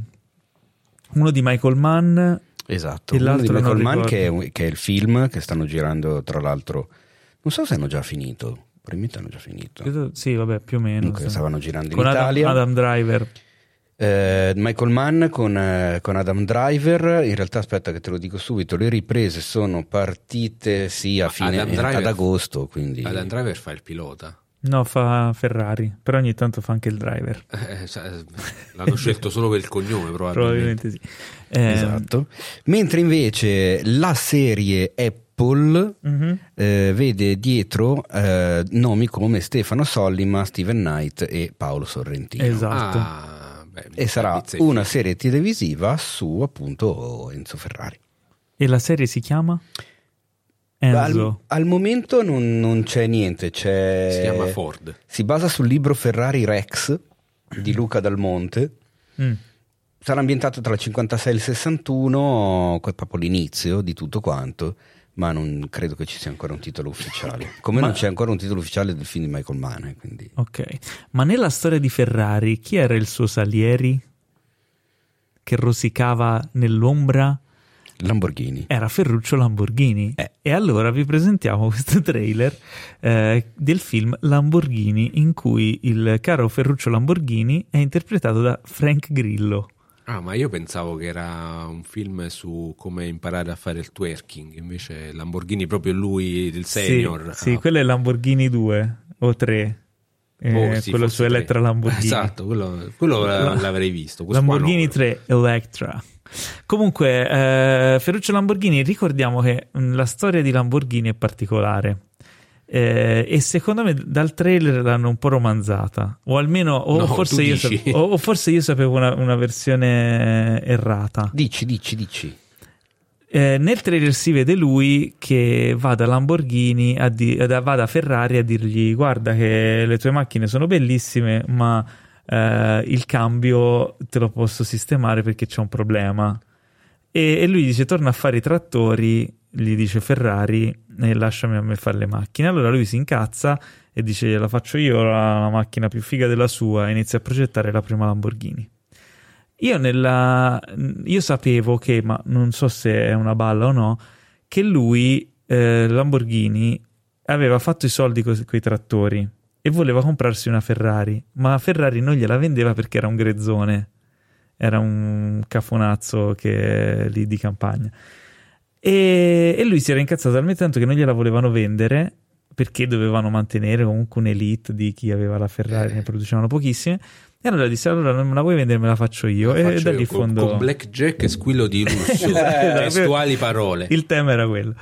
Quindi non so quale delle due versioni sia vere- vera, ma quello che so è che questo trailer è un po', un po' così, un po' Questo- alla allora, Lamborghini. io ho sentito un- parecchia puzza di capolavoro, ma soprattutto sembra uno spot alla Lamborghini, cioè è, cioè, è talmente palese che è vergognoso. Sì, è uno spot brutto. Eh, sì, ma da chi, chi l'ha finanziato questo film? Non lo so, però è quello che ho detto appena abbiamo finito di vedere il trailer. È proprio montato male. mm, eh, Recitato con- male. recita- sì, è proprio. È male. proprio un mulino bianco, cioè Mamma la roba mia. del mulino Io- bianco, io cioè mi proprio che ti sentivo- devono vendere la È Lamborghini. preoccupante. Io mi sentivo un po' in conflitto perché, Mi sentivo eh, in imbarazzo. a me la storia di Lamborghini mi interessa moltissimo, il tema mi interessa, questi i biopic mi piacciono, mi interessano, quindi è una storia che io vorrei vedere, però era così brutto che non mi faceva venire voglia, cioè mi Cos'è che non ti piaceva?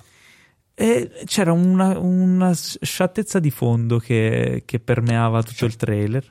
Sciattità. Sciattezza. Sciatteria. Sciat- sciatteria. Sciat- sciatteria.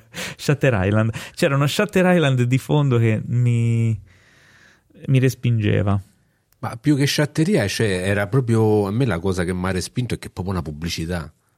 Cioè, una pubblicità Ma di- se non è una pubblicità involontaria, non credo che Ma perché involontaria, un film si chiama Lamborghini, cioè non si chiama Ma sai perché? eh, Pinuccio. Perché dubito che, Lambor- che la Lamborghini, l'azienda, potesse approvare una cosa del genere. Ma c'è sta il logo, cioè c'è sta il logo, si vede grosso così il logo della Lamborghini, c'è proprio una pubblicità quella. oh. Ma non credo che boh. la Lamborghini non sia stata coinvolta. Beh, Probabilmente la Lamborghini l'ha, l'ha commissionato questo film. Ma scherzi. L'ho commissionato, non penso. Che abbiano autorizzato la cosa, chiaramente sì. Ma non credo che l'abbiano sovvenzionato. Perché se gli avessero dato dei soldi avrebbero anche preteso determinate parametri di qualità. Però non lo so perché Cosa poi sai tu? effettivamente la Lamborghini facevano i trattori, quindi non è detto Ah, no, che cioè, cos'è? Adesso mi sto inimi- inimi- non mi regaleranno mai una Basta Lamborghini. Paolo, esatto, Prendi- stavo dicendo quello, cazzo. miseria, me la so- C'è la, quella venta Però magari la lì, Paolo, Ferrari, magari la. Ferrari mi regalerà, mi regalerà una Ferrari. Sì, quella Una- Burago. Esatto, proprio quella. Scala 1,36. Tra l'altro, a me quando parli di trattori, così mi viene sempre in mente. La trattoria. Una, no, una scena di. Mh, Dottor Peppino e la mala femmina quando i fratelli. Capone sono Esatto. lì con col La trattore. femmina buciarda malassato. Esatto. Bellissimo. loro due col trattore. Comunque io volevo dissociarmi da quello che hai detto prima, Attenzione. quando hai detto finalmente è arrivato l'inverno. Attenzione, Teo Yusufian, due punti aperte virgolette. Pietro Esatto. Baroni è un testa di cazzo. Ancora i virgolettati Esatto. inventati. I virgolettati inventati!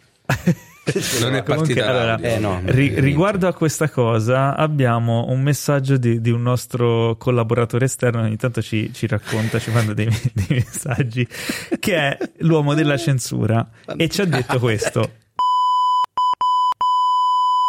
Ma che parla mi in sembrano, codice morse? mi sembrano buono, un po' cioè, delle cose parole pesanti. Mi grosse. sembra un po' esagerato. Paro- parole grosse. mi sembra, se posso mi sembra esagerato. Eh, lo so, ma sai che lui non, non ha mezze misure. E Eh, tra capito, l'altro però, aggiunge cioè- anche questo. No.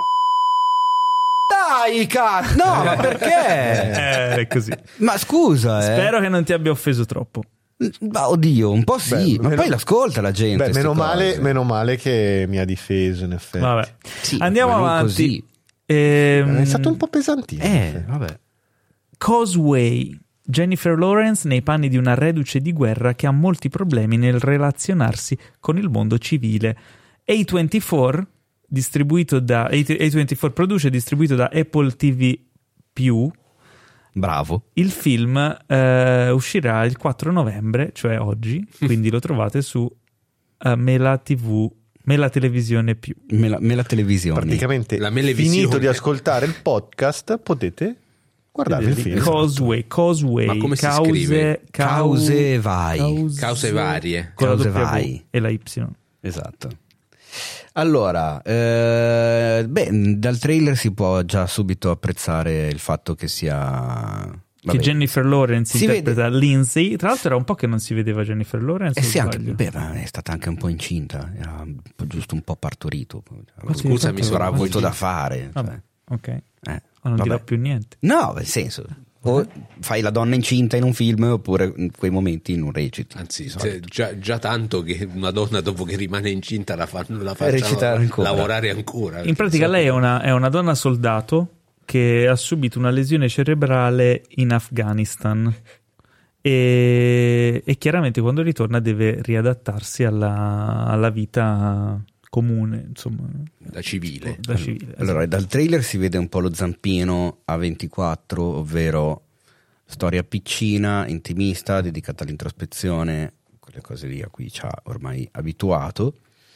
Eh, e si intravede anche un'altra ancora ennesima, enorme, gigantesca prova di Jennifer Lawrence. Ma io sono troppo di parte quando si parla di lei e quindi Tu sei un po', po- po- po- po- po- po- po- proprio di parte. sì, No, lascio la c'è- parola Vabbè, è brava, dai. a non- voi. No, bravo, da dire poi dire che non lo sia. No, cazzo, beh, effettivamente cioè. nel trailer questo film non sembrava neanche lei, cioè è proprio una cosa cioè era brava. Perché quando è che Eh, che è sembra brava. lei? Sì, però lei c'ha un po' sta cosa che è un po' frescona, un po' così. Nelle interviste. Nelle interviste, No, cioè, vabbè, nei film pure Un po' Lamborghini. nei blockbuster pure sempre abbastanza col pilota automatico, quasi Beh, cioè, dipende anche lì. vede. Passenger era un blockbuster eppure lei era un personaggio po' Passenger diverso dal non l'ho solito. visto, però- Nonostante il film non sia niente di che. Comunque, questo Però è pensa a madre di Aronofsky. Comunque, Vabbè. Causeway, visto che esce oggi, posso sbilanciarmi e dirvi che nella prossima puntata Teo ci farà una recensione Penso film. proprio di sì. Penso, quindi è inutile che stiamo a parlare più di tanto. Tanto, insomma, se volete vedere, ve lo vedete. Se non ve lo Quanti volete veloci. vedere, aspettate la recensione e ve lo diciamo noi. E per chiudere, una menzione speciale per eh, Miracle Workers, che è una serie che da noi non è arrivata mai, perché è di TBS. eh, ma è uscito questo trailerino della nuova stagione, la quarta stagione. È una serie comedy antologica, da quello che ho capito, però antologica a stagioni. E questa nuova stagione è in stile eh, Mad Max Fury Road. una sorta di parodia comica di Mad Max Fury Road. Quindi, che è successo? È arrivata? Da noi è arrivata dal 2019 ed è Ah. in corso su Italia 1.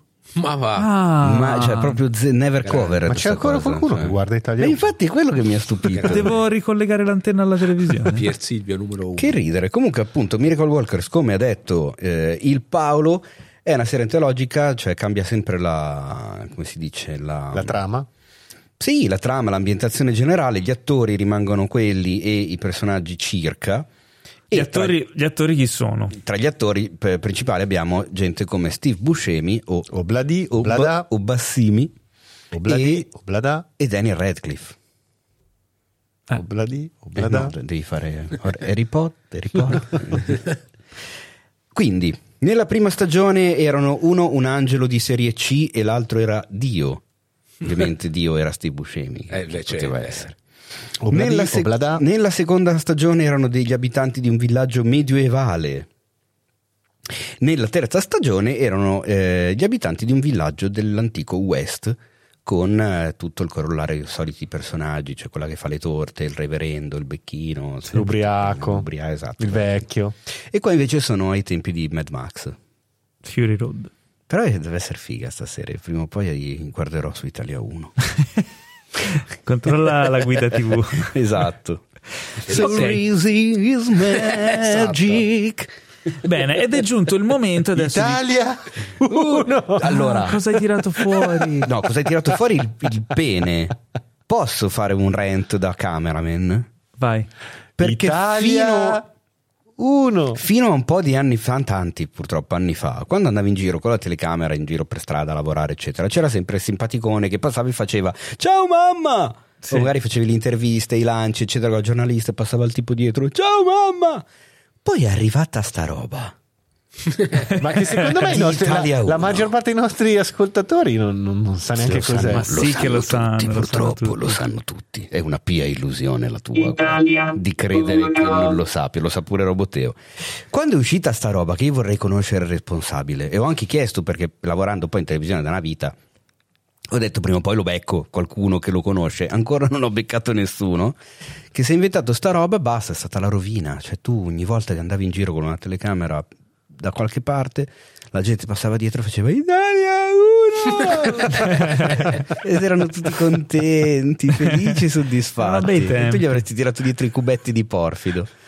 Magari stavi lavorando, era il setti, settemillesimo chuck È di una roba che stato- non veniva. di- di ba- Sta venendo perfetta, dai che ce l'abbiamo, dai che c'è. Italia 1! Porca di quella troia! Eh, Sai proprio. Io mi ricordo è, che era, il tormentone dei tormentoni. Madonna. era il 2008, ero in vacanza in Giappone e stavamo facendo...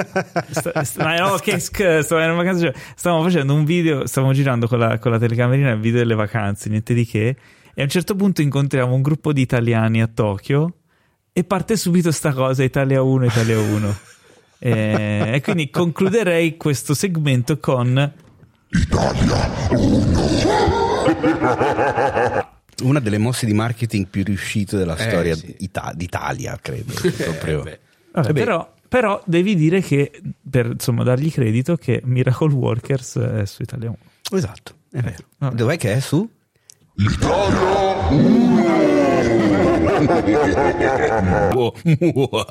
Ah, l'hai tolto l'effetto, scusa. Fa ridere quando va via. Vabbè. E rimani- Dunque, è il momento mi- delle ti recensioni. senti un po' nudo per qualche È il momento delle recensioni. E Oh, sigla delle recensioni. Sigla delle recensioni. Bene.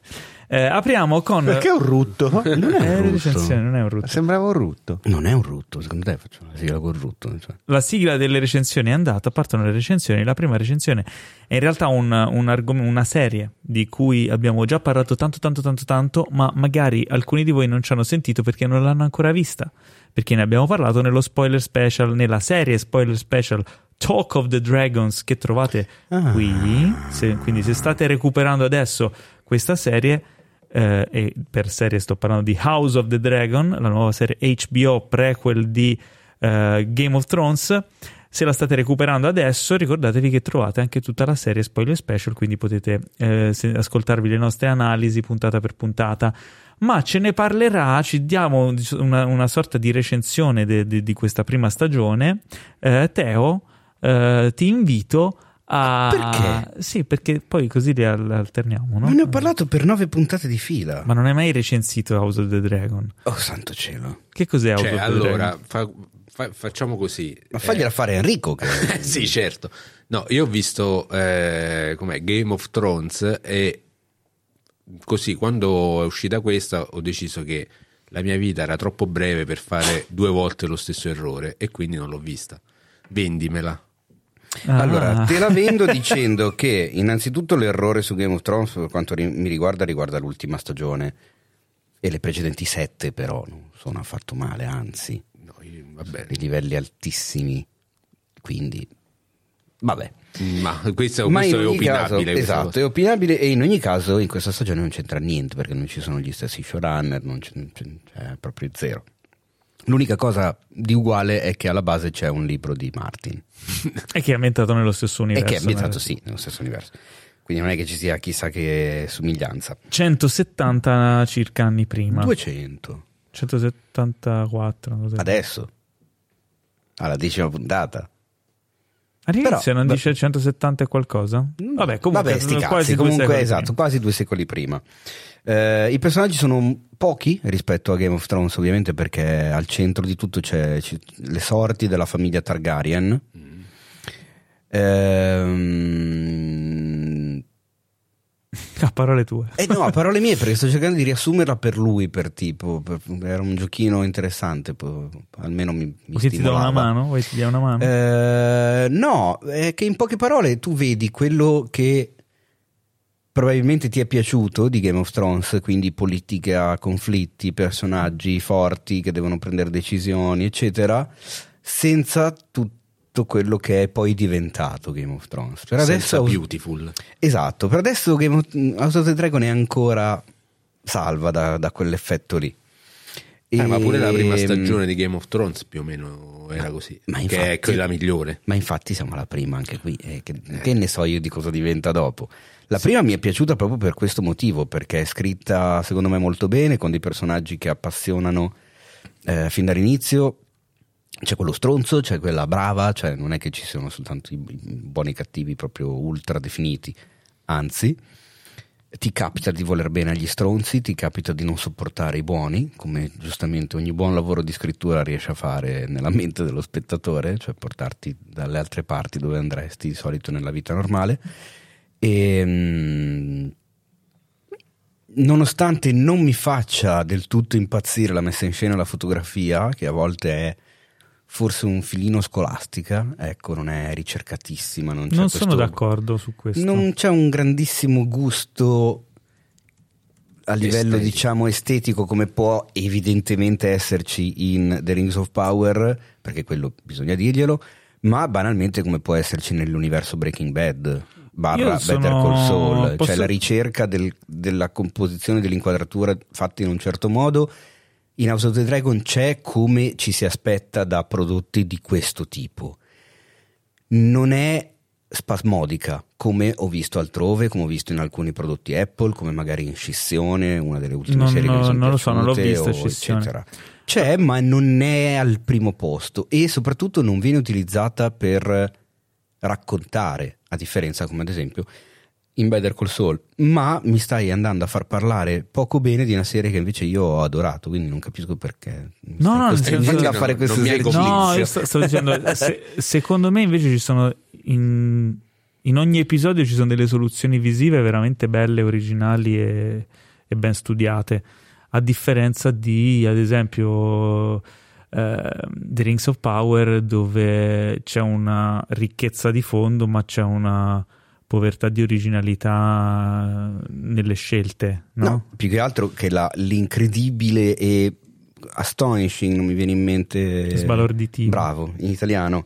eh, bellezza la- della cura, della fotografia, della composizione, degli effetti di The Rings of Power è tutto fino a se stesso, cioè non serve a portare avanti il racconto, è bello in quanto bello, cioè è bello da vedere, ma in realtà mm, non è che aggiunge qualcosa a- alla storia. In House of the Dragon invece non ci, non ci sono, è quello che volevo arrivare a dire, è che non, eh, la si sono concentrati molto sulla ciccia vera, Mm. Cioè personaggi. personaggi. che interagiscono, ai quali succedono delle cose che poi porteranno avanti i casini tra di loro, di base. Non ci sono orpelli, non ci sono... Cioè, poi che i costumi siano belli, ovvio, che i draghi siano quanto di più figo sia mai stato concepito da un essere umano è altrettanto ovvio.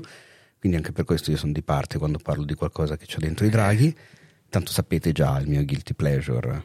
Mario Lo sa- Draghi. il Sei un comico. Lo so, lo dragofilo? so, lo so. Tu lo sai, vero? Cos'è che sei? Con Bale. Esatto, e, Ah. e, e Matthew McConaughey. C'è anche in una top 8 sul Dio sito mio. i nostri guilty pleasure che non era stata firmata in Come ogni che si chiama quel film posizione. lì? De- delle- il Regno di Fuoco. Il regno del fuoco. Io lo adoro perché Eh, i rivedere. draghi e lo so che non è un L'ho, film. l'ho visto al cinema, eh, Però lo c'è ricordo. Christian Bale, Matthew McConaughey che è un figo da paura in quel film, tamarro ma gnocco. E poi ci sono i draghi, raga, la cosa più importante. E in House of the Dragon, figo, è pieno di draghi. Eh, Eh beh, l'avevo intuito dal titolo. Vero? No, è che è una, è una storia che ti appassiona fin da subito. Sta in piedi nonostante sia figlia e prequel di un franchise famosissimo, sta in piedi da sola. Per non, dire- non è necessario conoscere Game of Thrones. Mm. Tu te la guardi anche al di là di quello. E i personaggi ti prendono bene da, da- da- da subito. Cioè, è una di quelle serie veramente che ogni fine puntata. Per quello che abbiamo detto, abbiamo scommesso anche sul cavallo giusto, perché si prestava per gli spoiler special. Ogni fine puntata rimani con l'ansia di dire merda. E adesso che è successa sta cosa, come cambieranno gli equilibri, come si sposteranno le questioni? Perché ovviamente non c'è solo il cuore, ma deve necessariamente esserci la spada e la testa nelle decisioni che prendevano a quei tempi. Fondamentalmente i personaggi sono molto ben scritti eh, in modo da essere coerenti con se stessi e poi la, la storia della serie si svolge lungo un, un, eh, in, in un arco di tempo molto prolungato eh, e quindi impari a conoscerli, a amarli, a vederli evolvere e gli attori sono bravissimi, ci sono in particolare Paddy Considine che interpreta il re, eh, re Viserys, eh, Raisi Ifans che interpreta il primo cavaliere e poi c'è Matt Smith che interpreta il, il fratello del re che comunque è- essendo il secondogenito è un po' rosicone, c'è un po' di problematiche, la figlia Eh, la, eh, la prima Reinira, che non mi ricordo adesso il, il nome dell'attrice, che mi, mi piaceva Millie Millie Alcock. Millie Alcock, Piaceva un eh, casino e mi manca un casino. Ci sono interpretazioni veramente magistrali alla cui base c'è una scrittura di livello altissimo. Inoltre sono personaggi che sono coerenti, quindi nelle loro scelte, nella loro evoluzione ti danno un senso di, di coesione, no? Eh, e i colpi di scena sono sempre eh, relegati a momenti spiazzanti eh, di- da parte di personaggi nuovi o che conosci poco. Perché i personaggi che conosci sono coerenti e quindi ti puoi aspettare che cosa faranno perché sono, sono realistici, hanno una loro linea di pensiero che riesci a capire no, nel corso delle puntate e a prevedere. Ma quello che succede non è mai prevenibile e, e quello che ti spiazza sono più che altro le loro reazioni a cose che non puoi prevedere. Quindi è, un- è veramente ben scritta e ben sviluppata. Un, capolavoro di un gioiello di stagione devo dire. E io l'ho preferita ad ogni singola stagione di Game of Thrones. Secondo me hanno raggiunto un livello che con Game of Thrones non era mai stato raggiunto. Uh, Addirittura? sì, perché si concentra su meno personaggi, quindi te li presenta meglio in una maniera più chiara, più a fuoco, non si, non si perde in eh, costruire e sviluppare troppe trame che deve portare avanti poi a lungo termine, quindi è, una serie ben focalizzata, ben sviluppata, con un arco netto, funzionale, credibile e teso che monta, monta, monta fino al, al finale di stagione in una maniera splendida, secondo me io credo che sia una delle, delle stagioni singole eh, meglio concepite e a, a ben donde perché comunque non dimentichiamo che HBO Cosa ne ha? aveva, aveva lanciato anche una aveva iniziato la produzione di un'altra serie che poi è stata abbandonata Blood Moon con Naomi Blood Watts. Moon. hanno, fatto la- hanno girato il pilota avevano sviluppato tutta la stagione un sacco di soldi e, e ciao. poi hanno detto no, non è abbastanza buona, la buttiamo via e dedichiamoci a un'altra cosa. Quindi, cioè, ti fa capire che non volevano fare cazzate, cioè già gli bruciava come era andata a finire con Game of Thrones. Ed avevano una sola chance a questo punto, perché dopo, dopo quello scivolone lì il pubblico gli poteva dare una seconda chance, ma non una terza. E già adesso comunque in tantissimi hanno fatto il discorso che ha fatto Enrico poco fa, eh? Vabbè, ma Enrico non Molti ha non seguito- hanno visto House of the Dragon perché delusi da Game of Thrones. Non lo so quanti. Sì, a, me, a me però la cosa partiva da prima Lui già, settimana. Sì, ok, sarebbe un discorso diverso, però il senso alla fine finale, cioè quello che ti porta a fare è non guardarla, che è esattamente quello che hai fatto anche tu. Secondo me, dopo la stagione dei premi, molti si, rive- si- si ri- ci ripenseranno. Si ricrederanno. si ricrederanno. E Quindi, ne avranno? Ben donde. Bravo. Quindi eh, va bene, House of the Dragon per noi è, è promossa, ve la consigliamo. ehm, Andate via a recuperare la nostra serie Spoiler Special, tanto la- ovunque Esatto. stiate ascoltando questa puntata trovate anche quelle altre. Esatto, esatto. E ora andiamo a parlare di un, eh, un film tedesco che è uscito su Netflix eh, da poco, che è un, eh, ria- un ennesimo adattamento di un famoso romanzo, Niente di nuovo sul fronte occidentale. Di cosa parla questo film? È un film di guerra eh, molto, molto, diciamo, potente, uno di quei film eh, da pugno del- nello stomaco. Ehm, e racconta la storia di un soldato, di un giovane soldato tedesco ai tempi della prima guerra mondiale, ehm, che si, si chiama Paul, interpretato da Felix Kemmerer, ehm, e inizia mostrando questo gruppo di ragazzi, eh, diciamo che è stato fatto un po', insomma, sono stati un po' affascinati dalla propaganda della guerra e quindi non vedono l'ora di arruolarsi e di essere, di diventare dei soldati e di poter combattere. Tanto che addirittura il protagonista nelle, nelle prime scene falsifica la firma dei genitori pur di poter andare ad arruolarsi. Eh, e ti fa già presagire che le cose cambieranno Non presto. andranno No, benissimo. non andranno benissimo. Infatti, il film è proprio questo: ti racconta come un giovanissimo ragazzo appena maggiorenne passa da un'idilliaca idea di, di eroismo e di guerra in un certo modo, ovviamente forgiata dalla propaganda, alla realtà dei fatti e al, e al corso della guerra lunga anni e, e a come questa trasforma le persone. E, e lo fa secondo me in una maniera molto efficace, con, eh, con momenti umani nelle, nelle trincee, nelle situazioni di guerra, non spettacolarizza l'azione della guerra, ma va a raccontare le dinamiche umane che si vanno a creare tra i commilitoni, eh, in situazioni anche di, di scherzo, di gioco tra di loro nei momenti di, di calma o in situazioni dove devono andare a procacciarsi il cibo perché non hanno neanche più quello. Eh, tipo c'è una scena in cui vanno a rubare un'anatra da una fattoria, cioè ci sono delle situazioni eh, umane che ti fanno avvicinare a loro come esseri umani e ti fanno pesare ancora di più la disumanità e la disumanizzazione che viene causata dalla guerra e da, e- e da quel contesto. È molto crudo, molto potente, molto ben eh, girato, realizzato a livello visivo e anche scioccante in, in diverse parti, ben interpretato, ben scritto.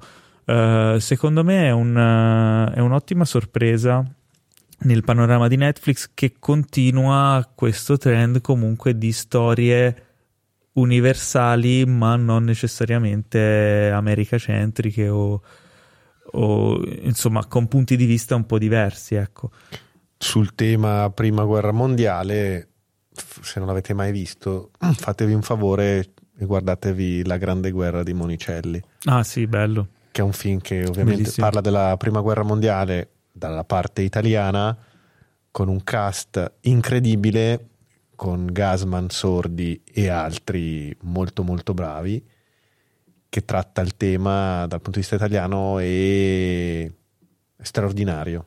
Uno secondo me dei più bei film sulla guerra in assoluto E invece Paolo domanda, ehm, reparto fotografia, visto che ci aveva tanto colpito nel trailer, vedevamo dei molto bello. rimandi al, al Dickies di 1917. allora sì ci- c'è una c'è qualche scena che strizza un po' l'occhio a quel tipo di però non, è, non c'entra Di niente. estetica, sì ah, non c'entra niente. Ci sono un paio di soluzioni ma in realtà è, è molto più asciutto molto più è pu- pul- cioè pulito nel senso pulito nella sua sporcizia comunque della trincea delle cose. Però è bello cioè esteticamente è molto bello. Tra l'altro il regista, eh, tanto per eh, raccontare un po' di, di cose su di lui, Edward Berger, eh, è anche il regista di, di una miniserie molto molto bella che è Patrick Melrose. Ah, attenzione. L'hai La conosco, tu? certo, con Benedict Cumberbatch. Il Cumberbatch che straconsiglio, Lui miniserie pazzesco come quasi sempre, ma qua forse un po' di più che Sì. in altre occasioni. E anche della serie TV Your Honor, quella con Brian Cranston. Ah, ma dai, è sempre lui. Sì. Che io non so Eh, se lo sapete, la Rai ha rifatto il remake di Your Honor e l'ha Sì, chiamato beh- Vostro Onore. Beh, Co- come, come tutto il resto delle televisioni mondiali, però Enrico. Sì, Chiamandolo vostro onore nella lingua di tutte le televisioni eh, ho mondiali. capito, però... E chi lo fa Brian Cranston? Eh, eh, non te lo dico, lo devi scoprire. Ti prego, devi scoprire. No, eh, no, il problema è che... Cioè, ne- Stefano Accorsi, no? Eh sì. Ma dai? Mhm. Eh, no, il problema è Cosa che in Italia non esiste vostro onore, cioè mica si dice vostro onore nei tribunali, si dice presidente. Capito, però. Eh, che cazzo, cioè, è una stronzata. Ho capito come facevi a tititolarlo Eh, lo chiamano in un altro Presidente. modo, mi- Mister Presidente. Eh, non certo. so, mister, eh, che cazzo ne so. Signor giudice. agente di guardia, signor giudice. Eh, Vabbè. Eh, ma ormai è una cosa comune anche in italiano dire vostro onore. eh sì, ma nei tribunali non si dice vostro onore. Che peccato. ma perché? Che peccato. Eh, Bisognerebbe farglielo dire. Signor Presidente. Vabbè, quindi niente, questo è eh, niente di nuovo sul fronte occidentale. Se volete vederlo andate su Netflix eh, e guardatevelo, se non volete vedervelo non ve lo vedete. Eh, ma su Netflix non troviamo solo questo film, ma anche un film italiano intitolato Rapiniamo il Duce. Ah, che bellezza. Che bellezza. Un film di cui sento strani odori. Forse mi stai dicendo che tu forse senti odore di capolavoro. Forse è puzza. non lo so, dimmelo tu, caro Enrico, perché io non l'ho visto. Ma guarda, eh, rapiniamo il duce. Io ovviamente non mi soffermerò eh, sui soliti pipponi che faccio io perché lo- poi divento pesante, cioè che queste operazioni qua servono a normalizzare il fascismo, eccetera, eccetera, tutte queste cose, eccetera. Ma mi Parliamo- proprio di no. Eh, parliamo del film che praticamente è la storia di questi, questa gang, questa banda di, di ladruncoli che decidono di fare il colpo grosso, che non è quello di Umberto Smaila, ma è quello di eh, andare a rubare questo mega tesoro, l'oro della patria, il famoso oro alla patria, conservato dal regime fascista eh, durante la Repubblica di Salò, la Repubblica Sociale Italiana. Eh, allora, io partirei subito col, col dire che io l'ho visto principalmente eh, perché ci sono i miei due attori italiani preferiti che sono Tommaso Ragno e Maccio Capatonda. No, è Maurizio Lombardi che ebbimo a intervistare molto tempo fa. eh, E che trovate ovviamente. E su che trovate su una puntata, non mi ricordo quale. Era su- boh, forse dopo il lockdown. Era Adesso- dopo il primo lockdown. Adesso la cerco e poi vi Eh, che- allora, qui Maurizio Lombardi vabbè, fa una parte abbastanza secondaria, però chiaramente alza, alza il livello. E invece Tommaso Ragno è proprio un attorone, a me è un attore che mi piace tantissimo perché è eh, un personaggio, cioè è un, è un attore che interpreta il personaggio nel senso che tu quando lo vedi recitare vedi il personaggio, non vedi lui. E, e qui fa una parte che, cioè qui è un'arma a doppio taglio in realtà perché lui è strepitoso come al solito e però il protagonista l'hanno fatto fare a Pietro Castellitto che un, recita come un quadrupede È vero, mi ero dimenticato che tu apprezzi particolarmente E quindi Pietro io non so. Frecht, come uguale a Frecht, anche lui Ah, adora Frecht, Pietro era, Castellitto. ok. io non Avete- so perché questa Attenzione, non abbiamo mai avuto una puntata con Frecht E, ed ed Enrico, Enrico insieme. potrebbe essere strepitoso. ma se, beh, se odia Pietro Castellitto potrebbe diventare il mio migliore amico eh, a Probabilmente lo sarà. Ehm, no, eh, vabbè, non mi soffermerò su questa cosa perché cioè, secondo me è, è indecoroso. Non so perché la gente lo porti in palmo di mano, ma eh, vabbè, eh, ce lo teniamo. Mh, cioè, non è solo una questione generazionale, perché per esempio c'è Matilda De Angelis che fa la coprotagonista femminile, che invece comunque si difende bene, fa, fa il, suo, fa il suo lavoro. Eh, Matilde è sempre brava, quindi. Sì, sì, no, ma mm, qui pure non- è, è credibile. Ah, poi c'è Filippo Timi, eh, che pure, nel senso, lui ci prova, si vede che prova a fare il cattivo, lui fa il gerarca fascista. Eh, però qui veniamo al problema vero di questo film, è che è, una, è un'aucronia, nel senso che in realtà l'oro, l'oro alla patria, poi l'oro del il famoso oro del duce è stato requisito dai partigiani quando il duce poi è stato trovato che stava scappando in Svizzera e, e non, cioè, eh, non è avvenuta veramente questa rapina. È una storia inserita all'interno della storia. Allora, è vero che all'inizio del film c'è Pietro Castellitto che fa un, eh, fa un discorso, tutto, fa una tiritera, insomma, per dire fanculo alla storia, nel senso per farci capire, cioè un meta discorso per farci capire che in questo film della storia non gliene frega niente, la storia con la S maiuscola non gliene frega niente che è un'idea che ci può anche stare, io non critico questa scelta. Quello che critico io è che tu fai un film che è praticamente un cinefumetto ambientato durante la Repubblica di Salò. Eh, io vorrei solo portare all'attenzione questa cosa, che la Repubblica Sociale Italiana è stato forse il momento peggiore e la fase proprio ca- can- cancerosa del fascismo, è stata proprio quella più brutta per farvi capire anche, ai nazisti gli facevano schifo i repubblichini per quanto erano merde per dire però qui eh, quest- questa cattiveria questo pericolo all'interno del film non, non si percepisce cioè si vuole fare un po' il verso a bastardi senza gloria, vu- vuole, vuole provare ad andare su quella strada lì. Il problema è che però Tarantino è uno che li sa scrivere i film. Ti ha fatto all'inizio una scena di quanto dura? 10 minuti, un quarto d'ora, la scena quella del, eh, di, di Hans Landa. che- Lapadit. Sì. eh, esatto. Quella scena lì che ti fa cagare in mano e ti fa capire quanti, quanto stronzi sono i nazisti e, e tu quel terrore là te lo porti per tutto il film e anche se, anche se lì viene reinventata la, la storia perché succedono delle cose io non- cioè, se non avete visto Bastardi senza gloria datevi una regolata. Non farò spoiler perché non- di solito qui non li facciamo però succede una cosa che in realtà nella storia non è avvenuta. Anche lì si reinventa la storia. Però è credibile perché il contesto storico in realtà è fatto bene. Poi all'interno si inserisce una trama e dei personaggi di finzione eh, però tu sei, c'hai sempre questa tensione continua perché il mondo che è stato creato è credibile. E qua no, ci stanno i fascisti che cioè tu non percepisci mai il pericolo, il pericolo di vita o di morte. Per farti un esempio, c'è eh, tra questa banda di, di- di ladri eh, una ragazza nera che già è una cosa strana, però effettivamente potrebbe essere perché c'erano eh, quelle che erano state portate dalle colonie, eccetera. Quindi diciamo che ovviamente questa cosa non viene giustificata in nessun modo, viene messa là e basta. Però diciamo che storicamente ci potrebbe anche stare. Il problema è che c'è una scena incredibile in cui a un certo punto questi stanno all'interno del territorio della Repubblica di Salò. Questa dà una botta, sta camminando per strada e va a intruppare a, a un fascista. E questo si gira e dice: Oh, stai attenta. Cioè, così, come se stai a camminare via del corso alle 4 di pomeriggio.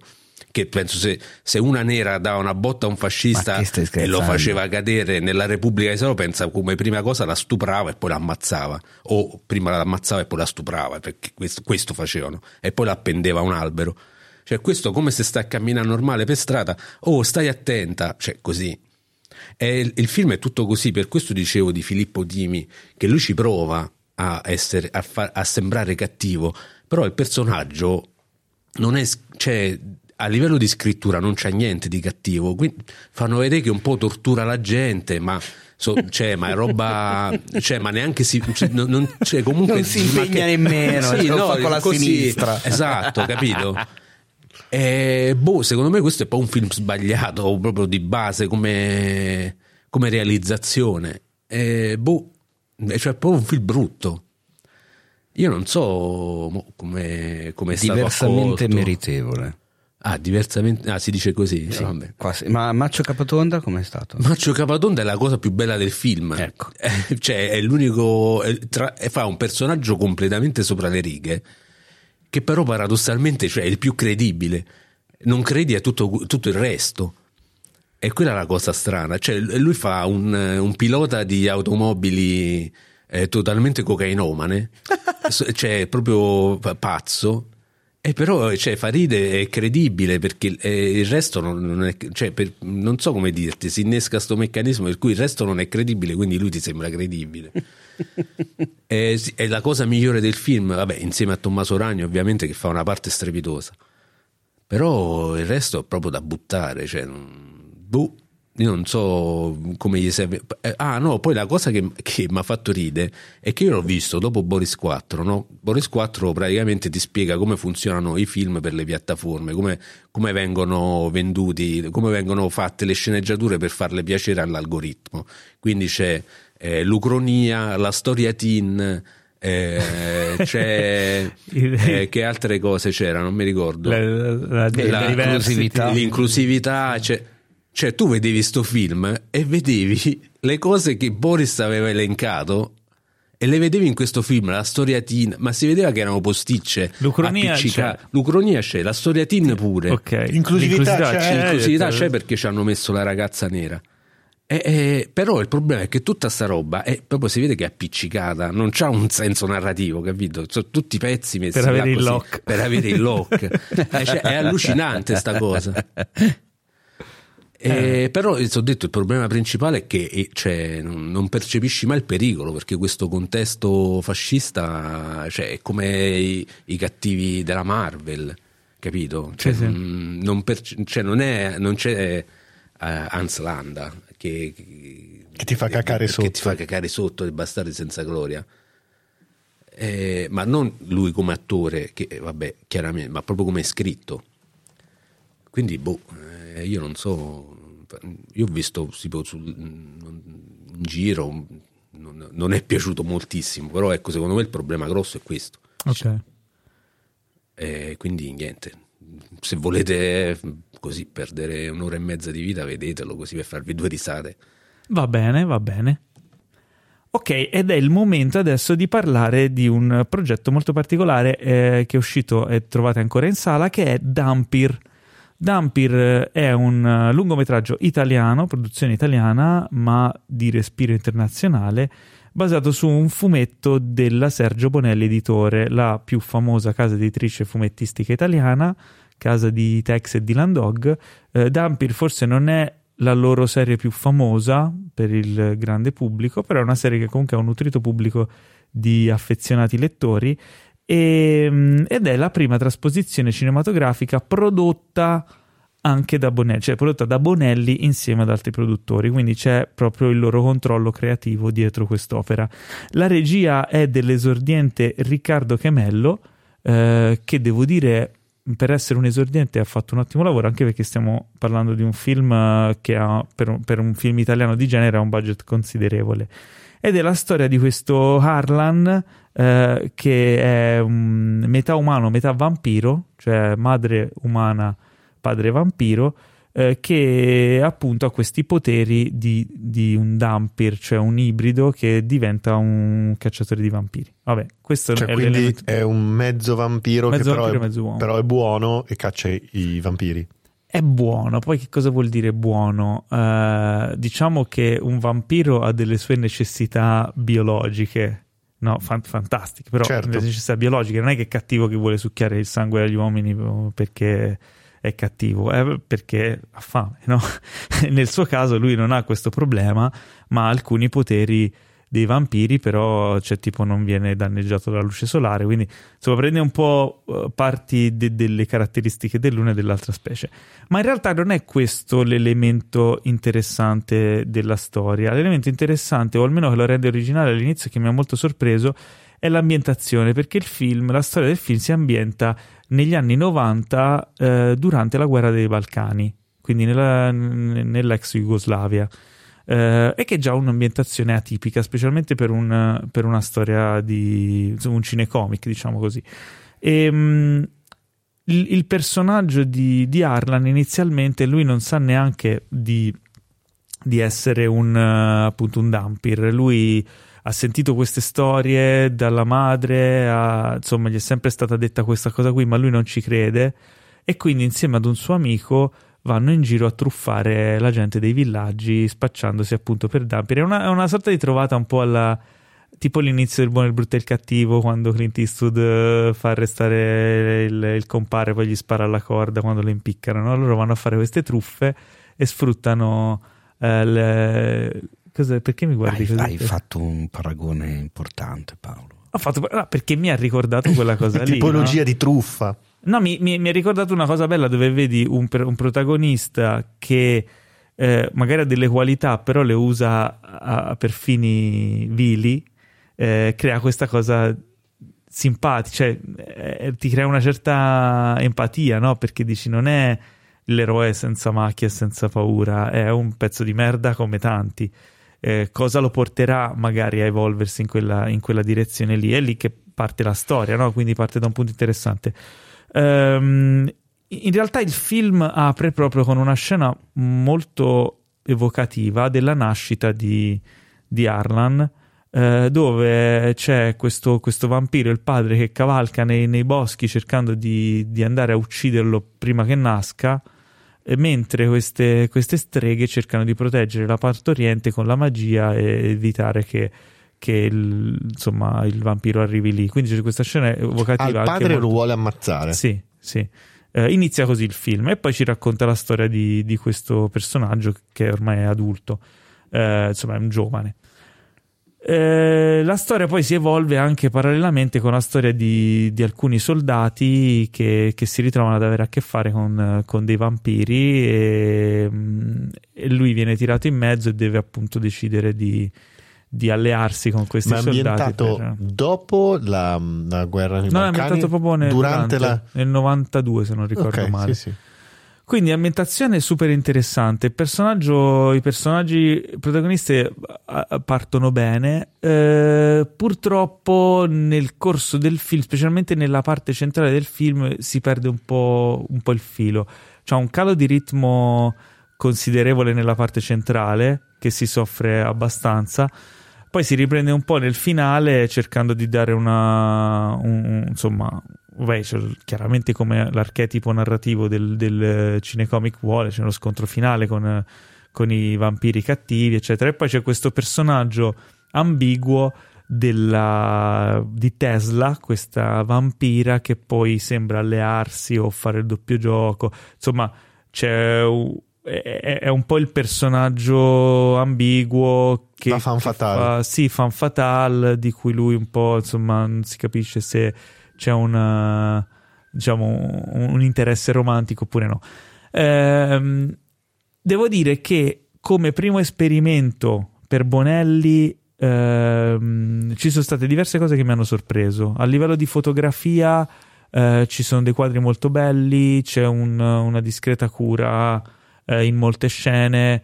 Ehm, L'unica cosa che si soffre un po', appunto, anche nella parte centrale che dicevo prima, è che sono tante scene notturne, tante scene di interni che, che rischiano di essere un po' pesanti. Ma in linea di massima ci sono delle belle soluzioni visive. Eh, a livello di effetti, eh, ci sono tanti effetti visivi eh, e di, di fattura discreta. Mm, non ci sono. Forse ci sono solo un paio di effetti che mi hanno fatto un po' storcere il naso, però nella quantità di, insomma, di materiale di cui è composto il film direi che è una buona media. Eh, non mi ha convinto al 100%, questo lo devo dire, perché si posa un po' su archetipi narrativi, eh, cioè parte in maniera molto originale e poi non riesce a spingere in quella direzione per tutto il film. Quindi poi si va a appoggiare un po' su cose eh, che- si perdono, specialmente il cattivo, eh, il cattivo del film, questo vampiro che, che li che- che confronta. Mm, un grande film di supereroi o di, insomma, di, di eroi deve avere un grande cattivo. Questo cattivo non è probabilmente memorabile, le sue motivazioni anche non sono così chiare e smorzano un po' la spinta del film. Mentre mi è piaciuto abbastanza il personaggio di, del soldato che fa un po' da, d- da contraltare un po' al, al protagonista. Un po' da, cos'è, trickster. Sì, il capo dei, dei mercenari, insomma, che ora eh, ti dico anche il nome dell'attore, che è Stuart Martin. Ehm, e lui è un bel personaggio perché è un po' lo. Immaginati Luke Skywalker e Han Solo, ecco, lui è un po' l'Han Solo, quindi quello sgamato, quello un po' più stronzo, un po' più eh, materia- concreto, no? Altro paragoncino. Ma secondo me sono dei paragoni che erano anche a monte un po' nel, nel delineare questi personaggi, nel senso Nelle che intenzioni, ci, tu sì, dici proprio. ci sono delle intenzioni alla base che poi non, non avendo io letto il fumetto non so se sono se Fedeli sono- o meno. Esatto, se sono reiterate dal fumetto o se sono delle scelte narrative che sono state applicate al film. Anche se ho, ho parlato dopo, io ho potuto vedere alla prima a Luca Comics la premiere che c'è stata con il cast, con il regista, eccetera. eh, e ho potuto parlare con un po' di persone che conoscevano bene il fumetto che mi hanno detto che è molto molto fedele. Quindi eh, penso che comunque alla base anche dell'intenzione di Monelli della Bonelli ci fosse quella di mantenere una certa fedeltà nell'adattamento di questi personaggi, anche perché credo che il loro eh, interesse sia quello di andare avanti in futuro, producendo anche, insomma, portando sullo schermo anche altri, altre properties della, della loro casa editrice. Quindi, insomma, ehm, questo è. Speriamo che riescano anche a portare magari dei personaggi a cui siamo più affezionati noi perché non avendo mai letto Dampire io sono andato a vederlo completamente a digiuno, no? quindi quello che ho visto è quello che ho, che ho recepito eh, nel bene e nel male. Eh, ci sono sicuramente altri personaggi con cui potrei avere magari un'affezione diversa. No? Eh, ora non so voi a quale personaggio Bonelli siete più affezionati. Teo? Vabbè, no, ovviamente Dylan Dog ha ragione. C'è stato un periodo in cui le- leggevo anche Nathan Never. Nathan Never anch'io. Bello. Io di Sì. Landog e Nat- dopo di Landog mi, mi legai molto a Nathan Never, sono molto affezionato. Te Enrico hai mai Eh, letto? ovviamente sì, sì, ho diversi di Landog eh, a casa. Tra l'altro io spero... Te ti facevo più da Zagor. No, Zagor Non non, l'ho so mai perché. letto. Perché Zagor? Così. eh. No, eh, io in realtà negli ultimi anni c'è, c'è una serie recente eh, della Bonelli scritta da Alessandro Billotta, ambientata a Roma, eh, però non vorrei fare una gaffa, mi sembra proprio de- della Bonelli, che si chiama Mercurio Loi. È ambientata nella Roma eh, del, 5 del 700, insomma, non, eh, eh, non- sì, della, della Sergio Bonelli, esatto. Cioè, ma proprio quando non abbiamo né Dio Guardi né Frect, tu devi venirtene fuori con i fumetti. Eh, stiamo a parlare di un cinefumetto. Eh, ma non abbiamo gli esperti in questo momento. No, no, è, è una serie che mi è piaciuta molto. In realtà è una serie autoconclusiva, non è come di Landog che va avanti da eh, 40 anni. È scritta molto bene. Io spero che un giorno venga portata dalla Bonelli sul grande schermo. perché realtà- è scritta veramente, veramente bene. Penso che un personaggio molto contemporaneo che potrebbe tirar fuori cose interessanti per adesso capirete perché della Bonelli è Giulia. L'avvocatessa. È una criminologa, donna. Ah, criminologa, ok. Cioè, secondo me Vero, me l'ero dimenticata Giulia. Bel cioè, personaggio. È sì. cioè, molto attuale, se Sì. ci pensi. Potrebbe funzionare. Mm. Va bene, quindi Dampir lo trovate in sala attualmente, quindi insomma se siete curiosi dategli una chance, mentre parliamo di Wendell and Wild, film in stop Oh. motion che trovate su Netflix. eh, Ecco perché abbiamo Halloween, fatto diciamo, il domandone sul, sulla stop motion, esatto. stop motion. Esattamente. È un po' il film di Halloween di Netflix, quindi anche se è passato Halloween, però sono curioso, anche essendo fan di Nightmare Before Christmas. Sì, diciamo che è anche, il momento, è anche la puntata Netflix, visto che stiamo parlando di solo, quasi solo di roba che, che sta uscendo su Netflix. No, dai, House of the Dragon è di HBO, Dampir al cinema, Eh, 2 su 4, anzi 3 su 5. 5. Eh. No, ma dopo abbiamo altre cose. dopo abbiamo- Va bene, dopo una cosa fortunatamente. Dunque, Wendell Wild, come dirvi di cosa si tratta è un casino. Io mentre lo vedevo, a un certo punto, dopo tipo 40 minuti mi è venuto da ridere perché il, il mio pensiero, Paolo, è stato: Ma io come cazzo lo riassumo al podcast, sto film? Cioè, Perché? cioè, ho proprio pens- mentre lo vedevo, ho pensato al podcast. Perché è un bordello. Allora, la protagonista è una ragazzina che mh, purtroppo la vediamo a- eh, giovanotta, diciamo. E scopriamo il suo tremendo passato che l'ha fatta eh, stare in una terribile situazione per tutta la sua giovane vita, ovvero che da piccola per un evento che è capitato mentre era in macchina con i suoi genitori è stata lei la causa della morte dei suoi genitori, che vogliono affogati. Ehm, da qui trauma. eh, esatto, traumissima, di cui lei però viene ritenuta colpevole e deve pagare le conseguenze. Quindi trauma sul trauma.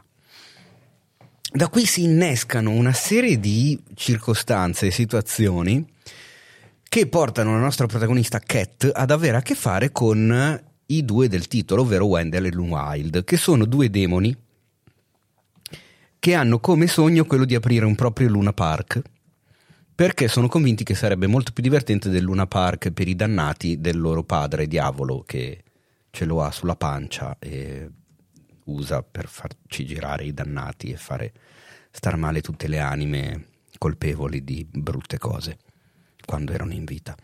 Sto facendo una fatica della Madonna anche a raccontarvi solo questa roba, Eh, ma poi sì. nel film succede di tutto e questo è il casino. Cioè è un delirio di roba che succede.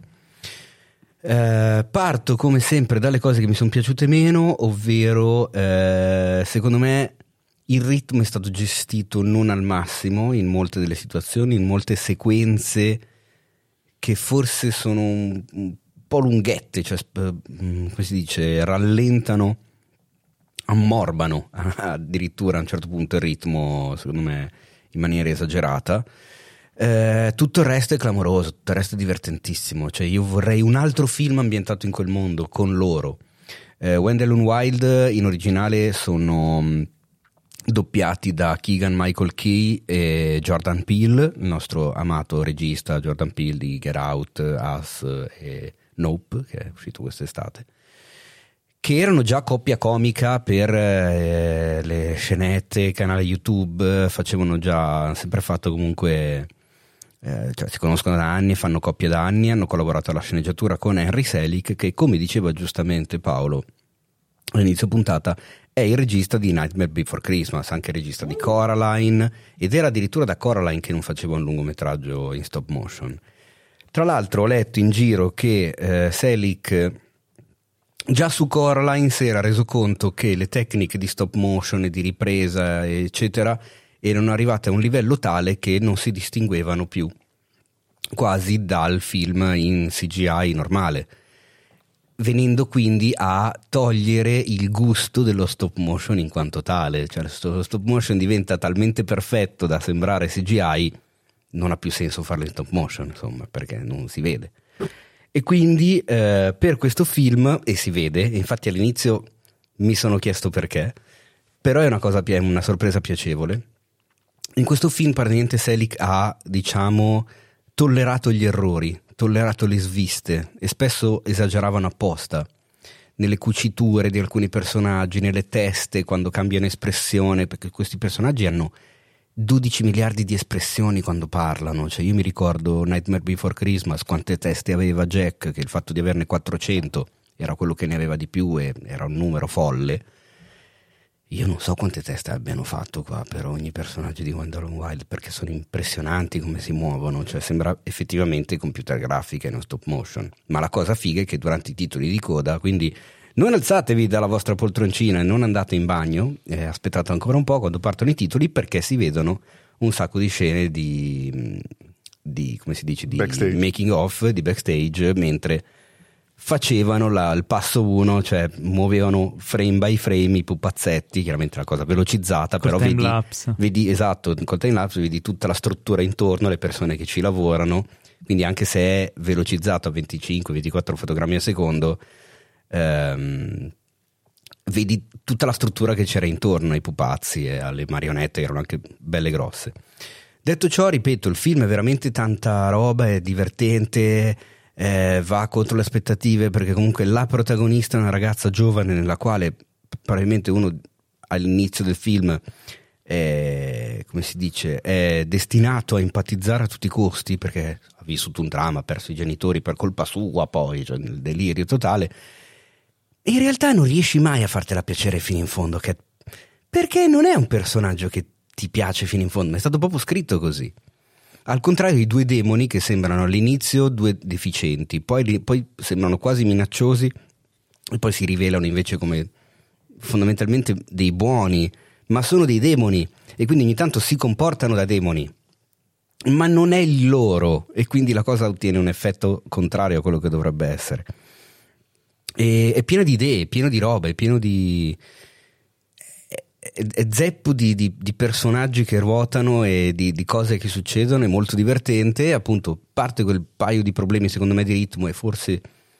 Boh, in tutto, ecco, forse se fosse stato 15-20 minuti più asciutto, secondo me sarebbe stato Ok. un bombardone, ma se dovesse uscire la notizia che fanno una miniserie televisiva o fanno un sequel o fanno una roba ancora con Wendell Wild doppiati da quei due pirla, io divento subito fan, cioè io me lo guardo subito perché so che andrei a trovare quel mondo che comunque in 100-110 minuti mi sembra eh, mi è piaciuto, cioè mi è piaciuto conoscere, mi è piaciuto vedere, è una cosa ultra originale, quindi cari fan dell'originalità a tutti i costi che si lamentano per le idee riutilizzate in cinema e in tv, buttatevi su questo perché ecco, poi vi succede come, come Pietro. come Pietro che Ho cercato di tenerlo. e no, lo so perché sei allergico alle stronzate. Esatto. E quindi Va bene, quindi questo era Wendell e Wild che trovate su Netflix e adesso è il momento di parlare di una serie che è su Paramount Plus, Forse- detto anche Paramount Plus. Paramount Eh, più. E, e cioè Circeo, una Sì, serie italiana. Credo sia la prima serie della piattaforma, cioè la serie con cui è stata lanciata la piattaforma in Italia. Una delle serie, sì. Eh, io sono rimasto piacevolmente sor- sorpreso perché eh, l'ho iniziato a vedere così, perché essendo originario di quelle parti, è una storia questa del massacro del Circeo eh, di cui ho sempre sentito parlare, non, eh, non la conoscevo nel dettaglio, non conoscevo tutto quello che è successo dopo, però è una storia che in generale si conosce. E quindi la volevo vedere anche per così, per la curiosità di vedere se c'era qualche posto che riconoscevo, che era stato filmato, eccetera. Niente di tutto questo, ma la serie mi ha piacevolmente sorpreso eh, per come è scritta, per come è girata, per come è fotografata, tutto. Come è recitata, mi è piaciuto tutto di questa serie perché la serie eh, appunto parla del massacro del Circeo, però il massacro in sé eh, si svolge nella, nella prima puntata, questa è una miniserie da sei puntate. Nelle altre cinque puntate vediamo che cosa succede eh, dopo, quindi il processo principalmente. Eh, il processo che poi insomma condannerà i- i- eh, gli assassini. Eh, praticamente il massacro è consistito in questi due ragazzi eh, borghesi ricchi dei Parioli che adescano queste due ragazze, ragazzine di periferia, le portano così con una scusa in questa villa eh, di proprietà di un amico sul Circeo e per due giorni le stuprano e poi alla fine tentano di ammazzarle. A una, eh, una ragazza, Rosaria, ci sono riusciti, l'hanno ammazzata, l'altra eh, ha avuto la freddezza di fingersi morta mentre la stavano strangolando con una cinta e fingendosi morta è riuscita a sopravvivere. È stata trovata mh, due giorni dopo nel bagagliaio della macchina di questi due assassini. E c'è anche la foto famosa che era stata scattata al momento dell'apertura del bagagliaio che aveva fatto epoca. Eh, però la cosa, secondo la scelta giusta, secondo me, che è stata fatta in questa prima puntata è che noi non vediamo effettivamente le violenze, né quelle sessuali né quelle eh, propriamente dette. Eh, vediamo solo gli effetti che hanno queste violenze su queste ragazze, il modo, i gesti, la violenza psicologica, eh, cioè tutto quello che succede, che succede al di fuori dell'atto in sé della violenza. Eh, quindi non c'è assolutamente morbosità, E questa scelta mi è piaciuta, ma quello che mi è piaciuto di più della serie è come è scritta, cioè è tutto molto bilanciato, cioè c'è il processo, la parte processuale è rigorosa, cioè non c'è nessuno che dice vostro onore, tutte queste puttanate. C'è il magistrato che conduce le indagini, il giudice, in questo caso c'è stata anche una giuria popolare, gli avvocati, eccetera, le procedure, poi con un escamotaggio narrativo, essendo la sopravvissuta una ragazzina, l'avvocato di lei, la- anzi l'avvocatessa di lei che è appunto interpretata da Greta Scarano, spiega anche a favore di pubblico che cosa sta succedendo. Ah, beh, certo. Eh, poi c'è una parte molto importante che è quella del femminismo militante dell'epoca, perché i fatti si svolgono nel 75, quindi tutti i collettivi di ragazze che si supportavano a vicenda, eh, che creavano proprio una rete a supporto delle ragazze in difficoltà, di cui eh, Donatella, che è appunto la sopravvissuta del massacro, è stato l'apice, diciamo, della- di, di- di quegli anni. E, e e- nella, nella serie si fa capire come questa parte qui del femminismo militante è stata importante ai fini mediatici alla fine della riuscita del processo, ma la serie eh, non si focalizza solo su quello, cioè c'è la politica, c'è il fatto che tra le altre cose gli assassini erano militanti di, eh, di- di movimenti neofascisti collegati al terrorismo nero, stranamente. Strano, ma dai, chi l'avrebbe mai detto? Esatto. eh? Quindi c'è la parte di classe, ma non si mangia comunque la questione principale che è la parte di genere, cioè la violenza sulle donne in una delle eh, arringhe di- delle avvocatesse, perché poi diventano due.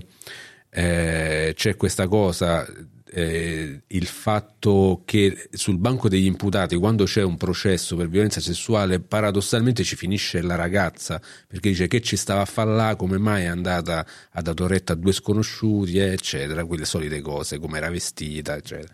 E lei appunto dice: Nessuno per un processo per rapina una gioielleria si, so- si sognerebbe di dire al gioielliere: Eh, vabbè, ma tu però eri un usuraio, eh, ma tu eri questo, eh, ma tu fai, prestavi. i so-" Cioè, eh, quindi fa, fa capire appunto che c'è più, eh, c'era più attenzione alla, probabilmente c'è ancora più attenzione alla proprietà che alla persona e in particolar modo alle donne, perché non dimentichiamo che infatti nella serie viene anche espressamente detto che all'epoca non c'era una legge eh, sulla violenza sessuale contro le donne. No, era contro la pubblica morale. Era contro la pubblica morale. È da e pochi anni che c'è una battuta persona. che- in cui l'avvocatessa spiega alla ragazza: Guarda, che questa è solo una cosa contro la pubblica morale. Lei dice: Ah, è come se pisci su un muretto. Sì. Esatto, è come se pisci su un muretto. Sì, sì.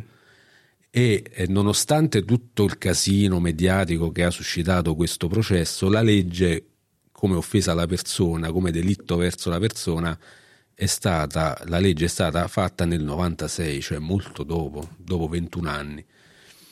Eh, io ovviamente mi sto dimenticando tantissime cose perché succedono tante cose, eh, poi c'è tutta la storia dell'avvocatessa che segue la ragazza Donatella che ha tutto un suo background con la famiglia, problemi con la famiglia sempre che ruotano intorno alla violenza sulle donne, eh, però eh, la cosa incredibile eh, sarà che scene, sono tre sceneggiatrici quelle che hanno scritto la serie, eh, sia, so- sia il soggetto della serie, il soggetto delle puntate le- e le- tutte le sceneggiature, ma è tutto perfettamente bilanciato, cioè tutte queste cose che vi ho detto eh, non si mangiano a vicenda e soprattutto non c'è un minuto sprecato.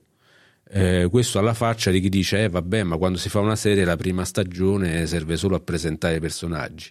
Mi verrebbe da dire, scusate il francesismo, un par de palle, perché in questa serie in sei puntate da 50 minuti viene raccontata un'epoca e viene raccontata bene, eh, eh, facendo eh, riferimento a proprio politicamente anche, eh, cioè è tutto giusto, non so come spiegarvi, cioè non, non- c'è niente eh, che, che- che si può reclamare come, per come è scritta questa serie. Poi la regia anche eh, è fatta, è molto solida, la regia di tutte queste puntate di Andrea Molaioli che forse qualcuno si ricorderà per La ragazza sul lago, vi- quel film con Tony Servillo che all'epoca, mi sembra nel 2007, vinse tipo 10 Davide Donatello, rimasto nella storia.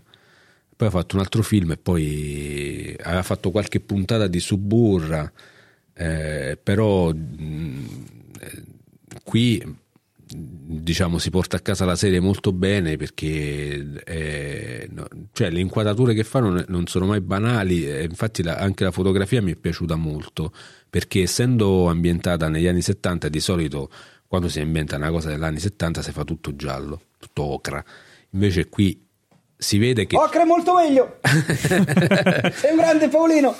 Esatto. E invece qui è tutto sia la parte diciamo proprio di, di, letteralmente delle, delle luci sia anche, la, sia anche i colori sono perfetti e mi sembra che siano si- state utilizzate delle lenti ehm, eh, come si dice eh, Anamorfiche. anamorfiche eh, forse proprio per abbracciare questa dimensione collettiva, perché è una serie dove ci sono pochissimi primi piani, al contrario della stragrande maggioranza delle serie e purtroppo anche dei film.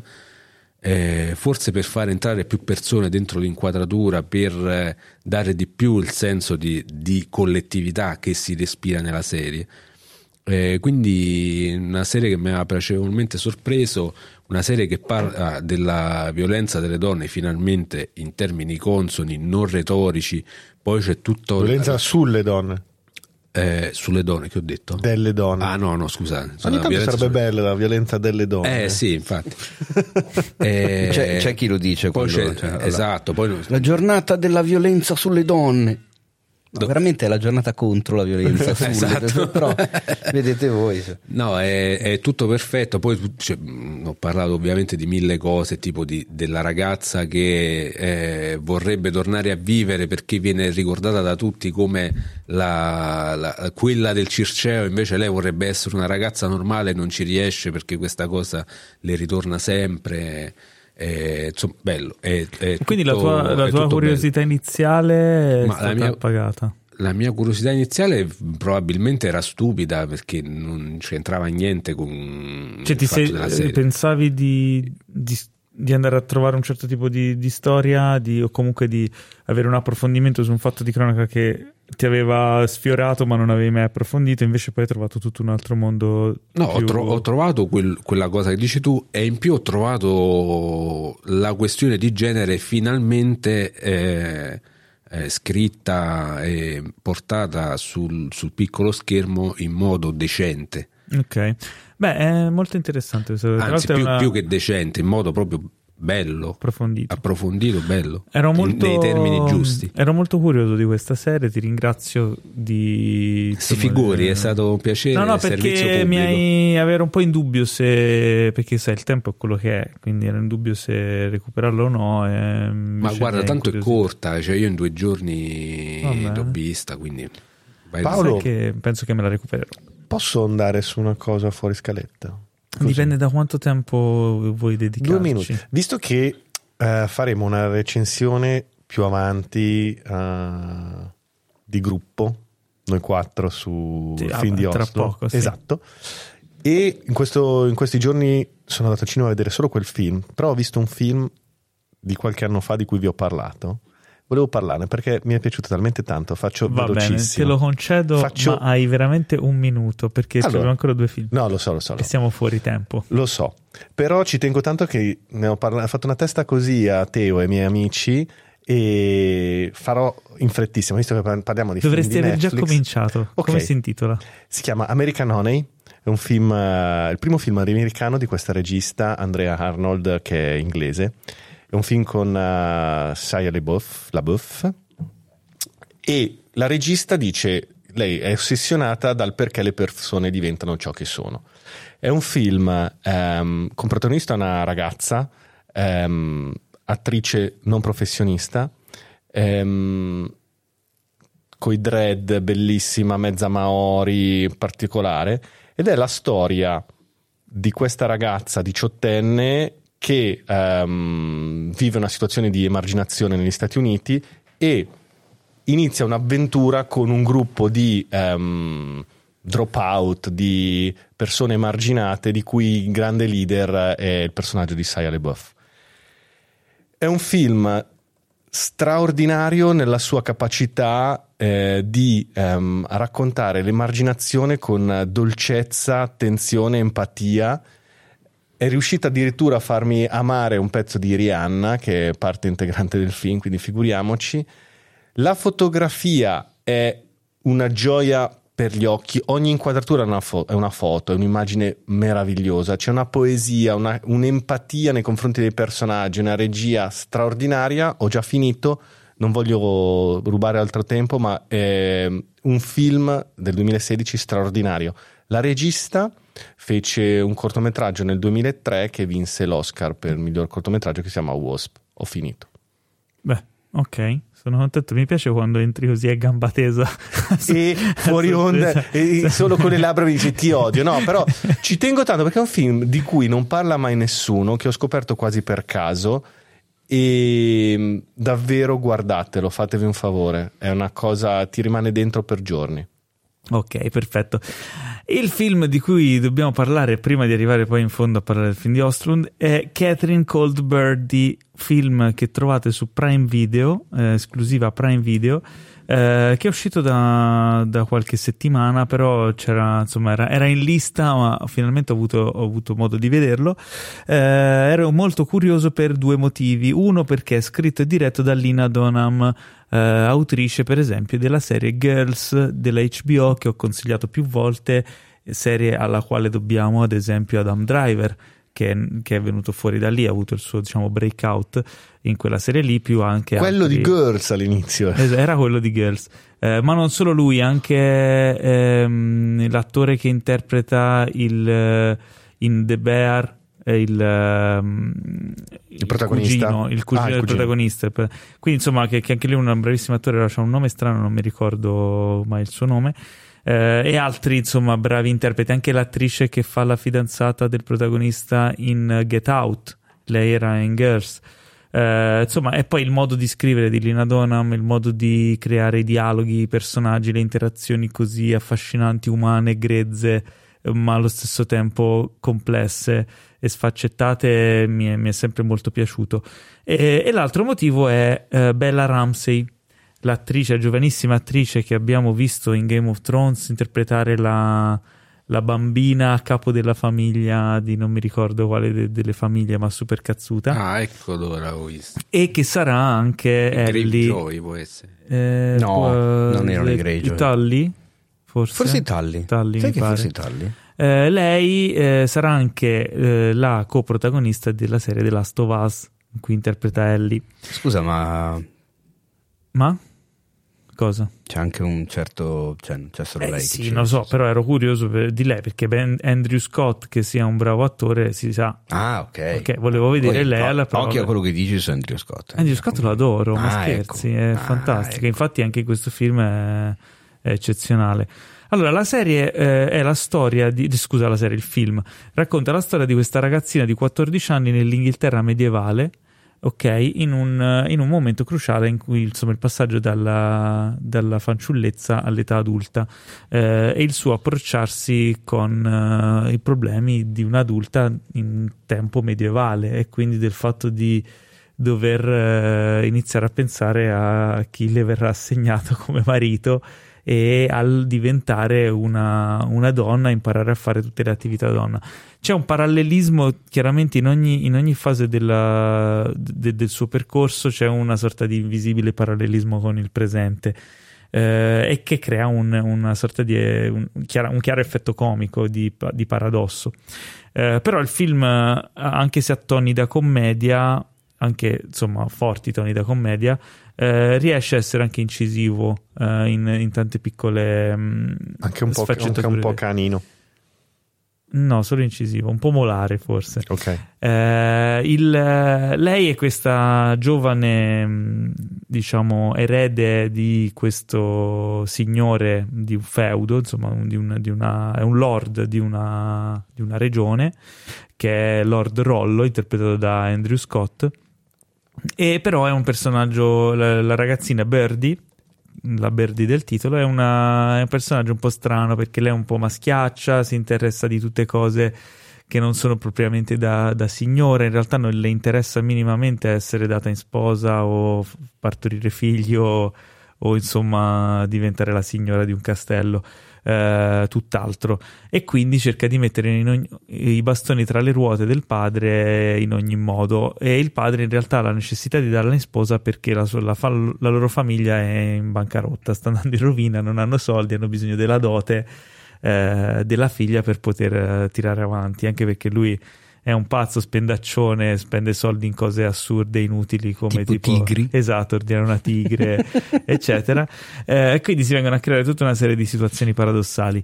Ehm, il personaggio di Birdie, eh, che comunque si racconta in prima persona perché sta scrivendo una sorta di libro, di, di diario della sua vita, eh, funziona, è divertente, ehm, è sopra le righe in molte cose, però eh, ti fa, mh, diciamo, paradossalmente ti fa capire l- le situazioni in cui viene a trovarsi una, una giovane ragazza in un contesto anche completamente diverso da quello attuale, ma su tante cose che comunque sono rimaste, tanti particolari che sono, sono uguali, no?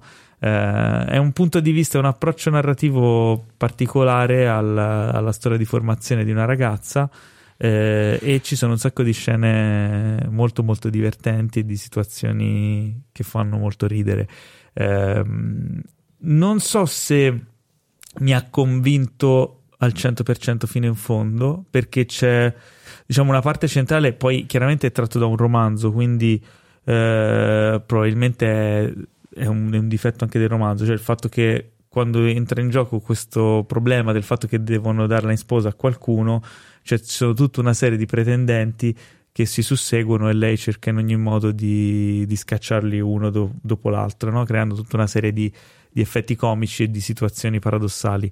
Eh, quella parte risulta magari un, può risultare un po' ripetitiva, eh, però è un film che comunque a cuore diverte, dei bei personaggi, è ben interpretato, è ben scritto, è ben diretto, quindi molto molto carino, eh, molto divertente e mm, secondo me vale una, una opportunità.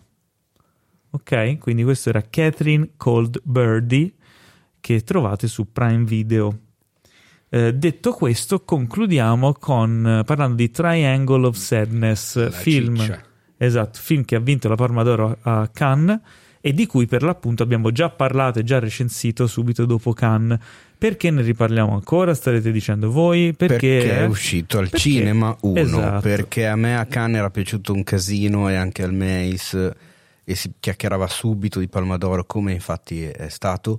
Due, perché parliamo del regista che appunto con gli ultimi suoi due film ha vinto due palme d'oro di fila e non è che succeda proprio a tutti quanti. Eh, no.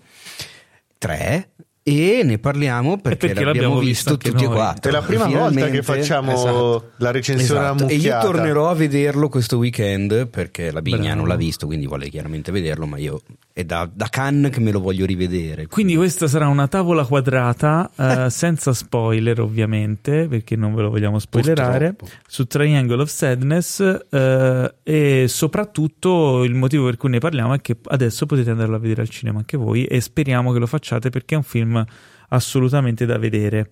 Eh, parto io? Vi dico Parti. cosa ne penso. Ma Allora, sì, eh, mi avevi detto, Teo, che era molto divertente.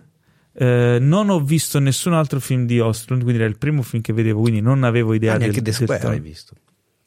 Ah, allora The Square. No, non ho visto nessun Ah, film ok, di Ostlund, scusa. neanche The Square. No, se vuoi me li puoi dire tutti quanti. no? Ma Forza maggiore? Ah, forse no, non ho visto neanche quello. Quindi non sapevo ehm, quale sarebbe stato il tono, perché, come diciamo sempre, la commedia, la comicità non è una sola, ma eh, può avere mille sfaccettature diverse, non sai sempre se incontra i tuoi gusti o tocca le tue corde. Dalla prima scena, dalla proprio la scena di apertura che prende in giro il mondo della moda, ho iniziato a sganasciarmi dalle risate. Un Beh, po', quella un po' parte perché Balenciaga e H&M è, Balenciaga- ge- è geniale. cioè, il film apre con questa gag eh, che, Si vede anche nel trailer. che si vede anche, però veramente, fa veramente ridere. In particolare se uno ha avuto un po' di esperienze con il dietro le quinte del mondo della moda però credo che un po' funzioni un po' per tutti. Comunque fa capire la, la follia e la assurdità di, di quel mondo. E da lì il film comunque racconta il mondo dell'influencer, del, del lusso, della ricchezza, Ma anche in- dei rapporti di coppia. dei rapporti di coppia, eh, de- del, del rapporto delle persone col denaro. E come dicevamo a cena prima della puntata, Paolo racconta il rapporto del potere. e del potere, degli equilibri di potere, del potere, delle lotte di classe, cioè non delle lotte di classe, più che altro della vita de- di, di una, di una società stratificata. Però tutti questi temi sono toccati, secondo me, con un gusto, con una leggerezza, con una comicità, perché le cose che, che non funzionano bene sono quelle che vanno, vanno mostrate prendendole in giro e questo film lo fa in maniera secondo me geniale ed efficace e quindi ti fa ridere ma ridere anche a crepapelle e quando finisci di ridere senti quel sapore lì quel sapore di merda Eh, infatti, esatto. Beh, c'è Eh, un, personaggio che vende merda, quindi...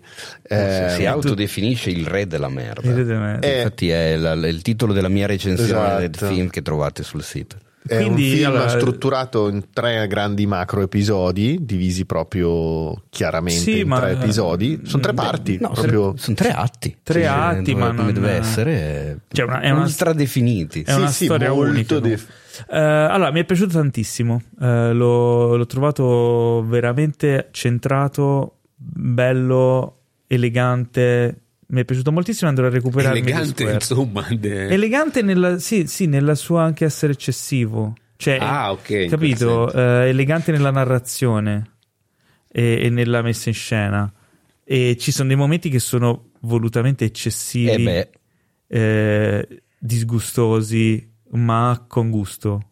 Non so come spiegarlo. È un po'. Senza una- fare una spoiler, insomma. No, no, chiaramente non, non- non- non sarebbe uno spoiler neanche. Cioè, è il film che tocca delle corde particolari. è comunque difficile parlarne senza fare spoiler. Io E mi la ricordo storia- che a scriverci sopra è stato un casino, senza- perché qualunque cosa si vada a svelare, secondo me rovina un po' il piacere del di, una, film. di una prima visione. Sì. Eh, il trailer, infatti, già secondo me dice fin troppo, dice veramente troppissimo.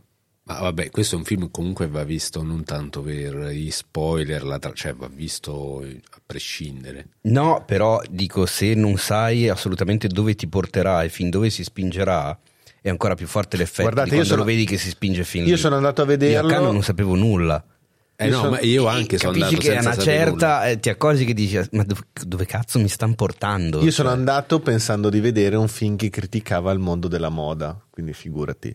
Cioè, Mm. era solo una primissima parte. Una primissima Guarda, io avevo pezzo. visto il trailer distrattamente e quando sono andato ieri in sala me l'ero completamente dimenticato. Quindi era come vedere una roba di cui Perché non non mi cagate? Cioè, io sono da, è da maggio che vi dico che è un film della Madonna. No, non è vero. Io, No, Ost- perché- Ostlund, io aspetto Eh, no, qual- qualunque. niente. No, No, non hai capito, Io l'ho visto in Fava. maniera distratta. Coglionazzo, Ah, va, io l'ho visto il trailer in maniera distratta perché non volevo essere spoilerato. Eh, certo. Perché volevo vederlo perché me ne avevi parlato bene. No, io mi e- ricordo, sì. son- io mi ricordo, sono andato a vedere The Square. non c'è il rumore delle unghie sui vetri Non nella c'è. console. No, il pro- problema, il problema vero è quando, è quando arriva l'uomo, l'uomo censura. Lì è un cazzo. Una censura casini. lascia stare. Ah, l'uomo censura, tra l'altro, che incredibilmente l'omino della censura ha visto anche lui Triangle of Sadness. Ah, sì? Sì. cosa, cosa ha detto? E non lo so, cosa ne pensa l'omino della censura del film di Ostlund? No, addirittura? Eh, la Madonna! Incredibile. Direi di Vabbè, ma- fermarci qua perché Eh, direi. andiamo oltre. insomma, Vabbè, eh. meno male che non lo so se a casa lo sentono, però. Oh, se l'avete sentito è colpa sua. non- Comunque recuperate anche gli altri, Paolo, tu che non li hai visti, recupera gli altri The film. Square. di- The Square, The mi- Square, mi, che è piace que- un sacco la locandina. The Square è ge- cioè, per- c'è un- Eh. senza fare il spoiler, c'è una scena famosissima che si Non l'ho vista. ovviamente non dico niente, dove c'è una performance di un artista a una cena che secondo me è una delle scene più importanti della storia del cinema degli ultimi 10-15 anni. A 10-15 Eh. mesi. Eh, questo film è quella scena là che però dura due ore. Enrico, te cosa ne pensi di questo Triangle of Sadness? Eh, vabbè, a me mi ha colpito molto il fatto che più che una commedia in realtà è una vera e propria satira sulle disuguaglianze sociali. E mi, pi- mi è piaciuto come, no, la definirei neanche metafora, perché comunque ci va abbastanza col pennarellone uniposca. Non è che L'anima, qua non, non vedo, io non ho visto metafore, No, eh, simbolismi no, o no, il simbolo- allegorie. No, Cioè, allegorie non ce ne sono tantissime, tutto abbastanza esplicito. No, la metafora è il fatto, non so se si può dire, di dove, di dove avviene il secondo atto, cioè il luogo dove avviene il secondo atto, questo si può dire. Della nave, dici? Eh sì. Vabbè, Che- sì, che sia- il fatto famo- che di cioè, solito si usa la retorica che siamo tutti sulla stessa barca, in realtà lì ti fa vedere sì, siamo tutti sulla stessa barca, ma non tutti stanno là per gli stessi motivi. Certo. E, e dentro la barca c'è una gerarchia. E anche quando tutto va a puttane, comunque chi sta in basso deve continuare a fare quello che sta facendo. Nonostante, e questa a me è una cosa che mi ha colpito, eh, perché è una cosa che mi tormenta letteralmente tutti i giorni.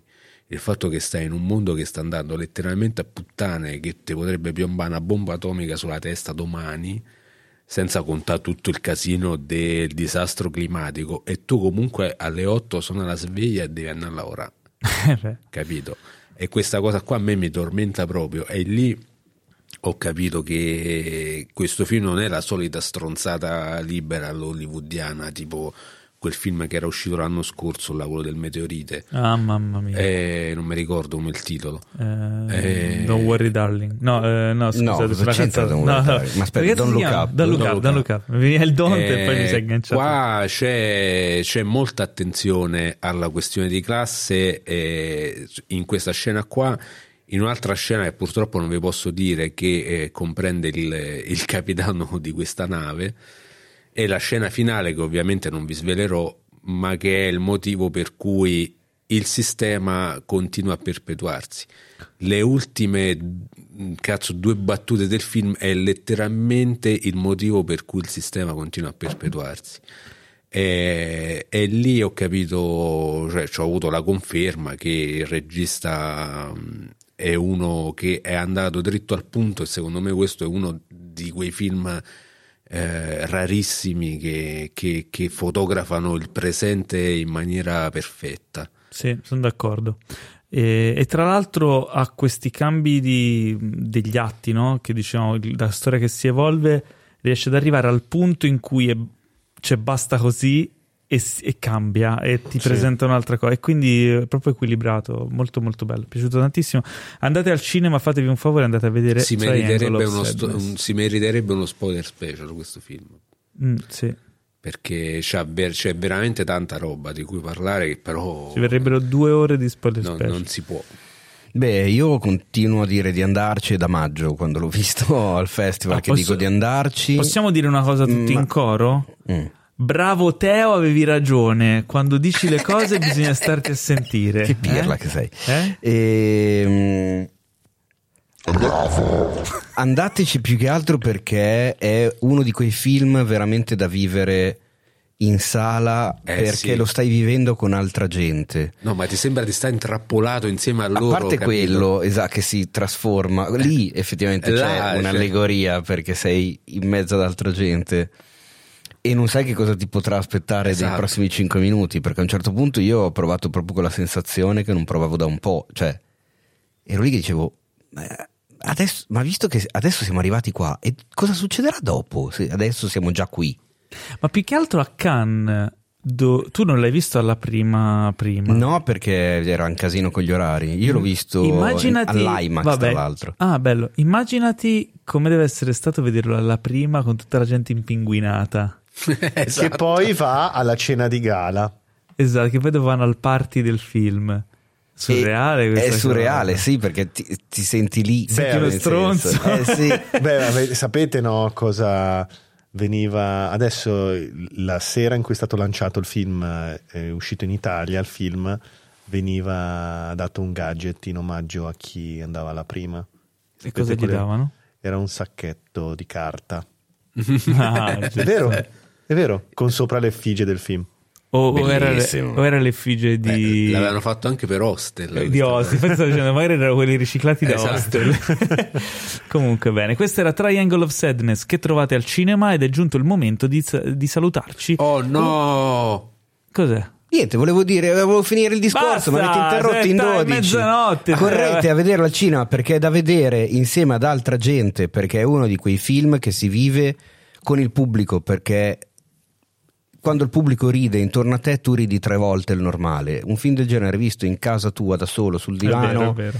mm, no, non arriverebbe nello stesso modo. E poi rischieresti di non vedere Woody Harrelson in quella posa Minchia. che aspetta i suoi eh, turisti eh, e non vederlo bene non vale la pena di vedere il film. Tra l'altro, a proposito, soprattutto- di, per- visto che nella tua recensione parlavi di eh, comicità slow burn, Sì?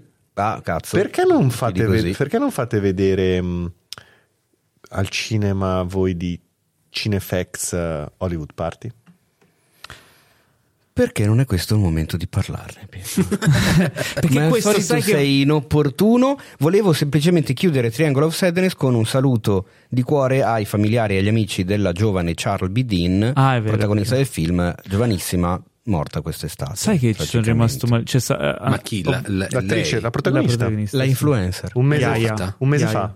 poco fa. Ma che veramente? Mm. Sì. Ci sono rimasto, cioè, vedendo il film, sapendo già la notizia, Io sì, non lo ci sapevo. sono rimasto proprio male. Cioè, mi ha fatto l'effetto particolare. Minchia. È veramente bravo. Cioè, il film è bravissima, bellissima. Cioè, Praticamente eh, esordiente, eh, perché era una modella. Cazzo, aveva veramente la strada spianata dopo questo. Sì, poi pettinata e truccata come Emily Ratajkowski, non a caso. Eh sì, beh, beh, certo, ovvio. Sì. E va bene, quindi è il momento di salutarci con eh, su queste note di un film bello, di quelli che vai al cinema ed esci e sei No, soddisfatto, che No. quante volte capita ultimamente No, non no, è questa, così. questa roba qua, quando esci dal cinema che hai visto sto Soddisfatto, film, eh. cioè erano proprio tanto, tanto, tanto tempo che non uscivo così dal cinema. Sì, sì, anch'io. Quindi non, non ve lo perdete. Eh, ci ascolteremo la prossima settimana, puntuali come sempre. E eh, ricordate sempre di seguirci su- sul sito eh, cinefax.it, di farvi un giro sugli amici di cinefax.it per dare un'occhiata, perché magari eh, vi vogliamo a darci una mano. Eh, seguiteci anche su tutti i social dove ci trovate sempre puntuali e ehm, frizzantelli E, e presenti. e presenti. Eh, un saluto da Teo Yusufian Balenciaga! e H&M! Balenciaga! Oh. H&M! Com'è bello che fai le espressioni sonore. eh? Esatto. Balenciaga. H&M. Ti piace così?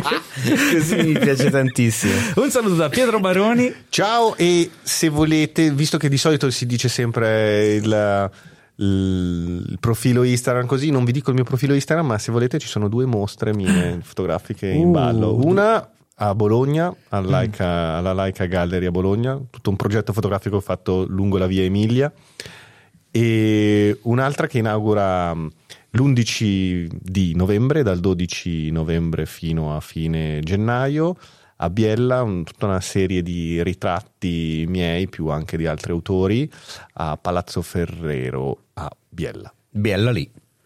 Fantastico. Eh, E un saluto dal nostro caro Enrico Tribuzio. arrivederci cari amici e care amiche. Bene. E un saluto anche da te Paolo, non Un saluti saluto, mai. e No, un saluto tu- anche da me. Paolo Se Cellamare. succede che- qualcosa di brutto a Paolo non potremo dire era uno che salutava sempre. Esatto. No, è Perché non è vero, salutava diremmo il mai. falso. E allora vi saluto così, con la sigla. Con la musichetta. No, questa è la sigla dell'inizio. questa è la sigla Ma non si fanno queste cose qui. La sigla giusta è questa. Eh, Pensavo stessimo ricominciando la puntata. No, non sia mai, andiamo a dormire. Nella prossima puntata di Cinefest Podcast. Questo podcast è stato presentato da The Best Blend,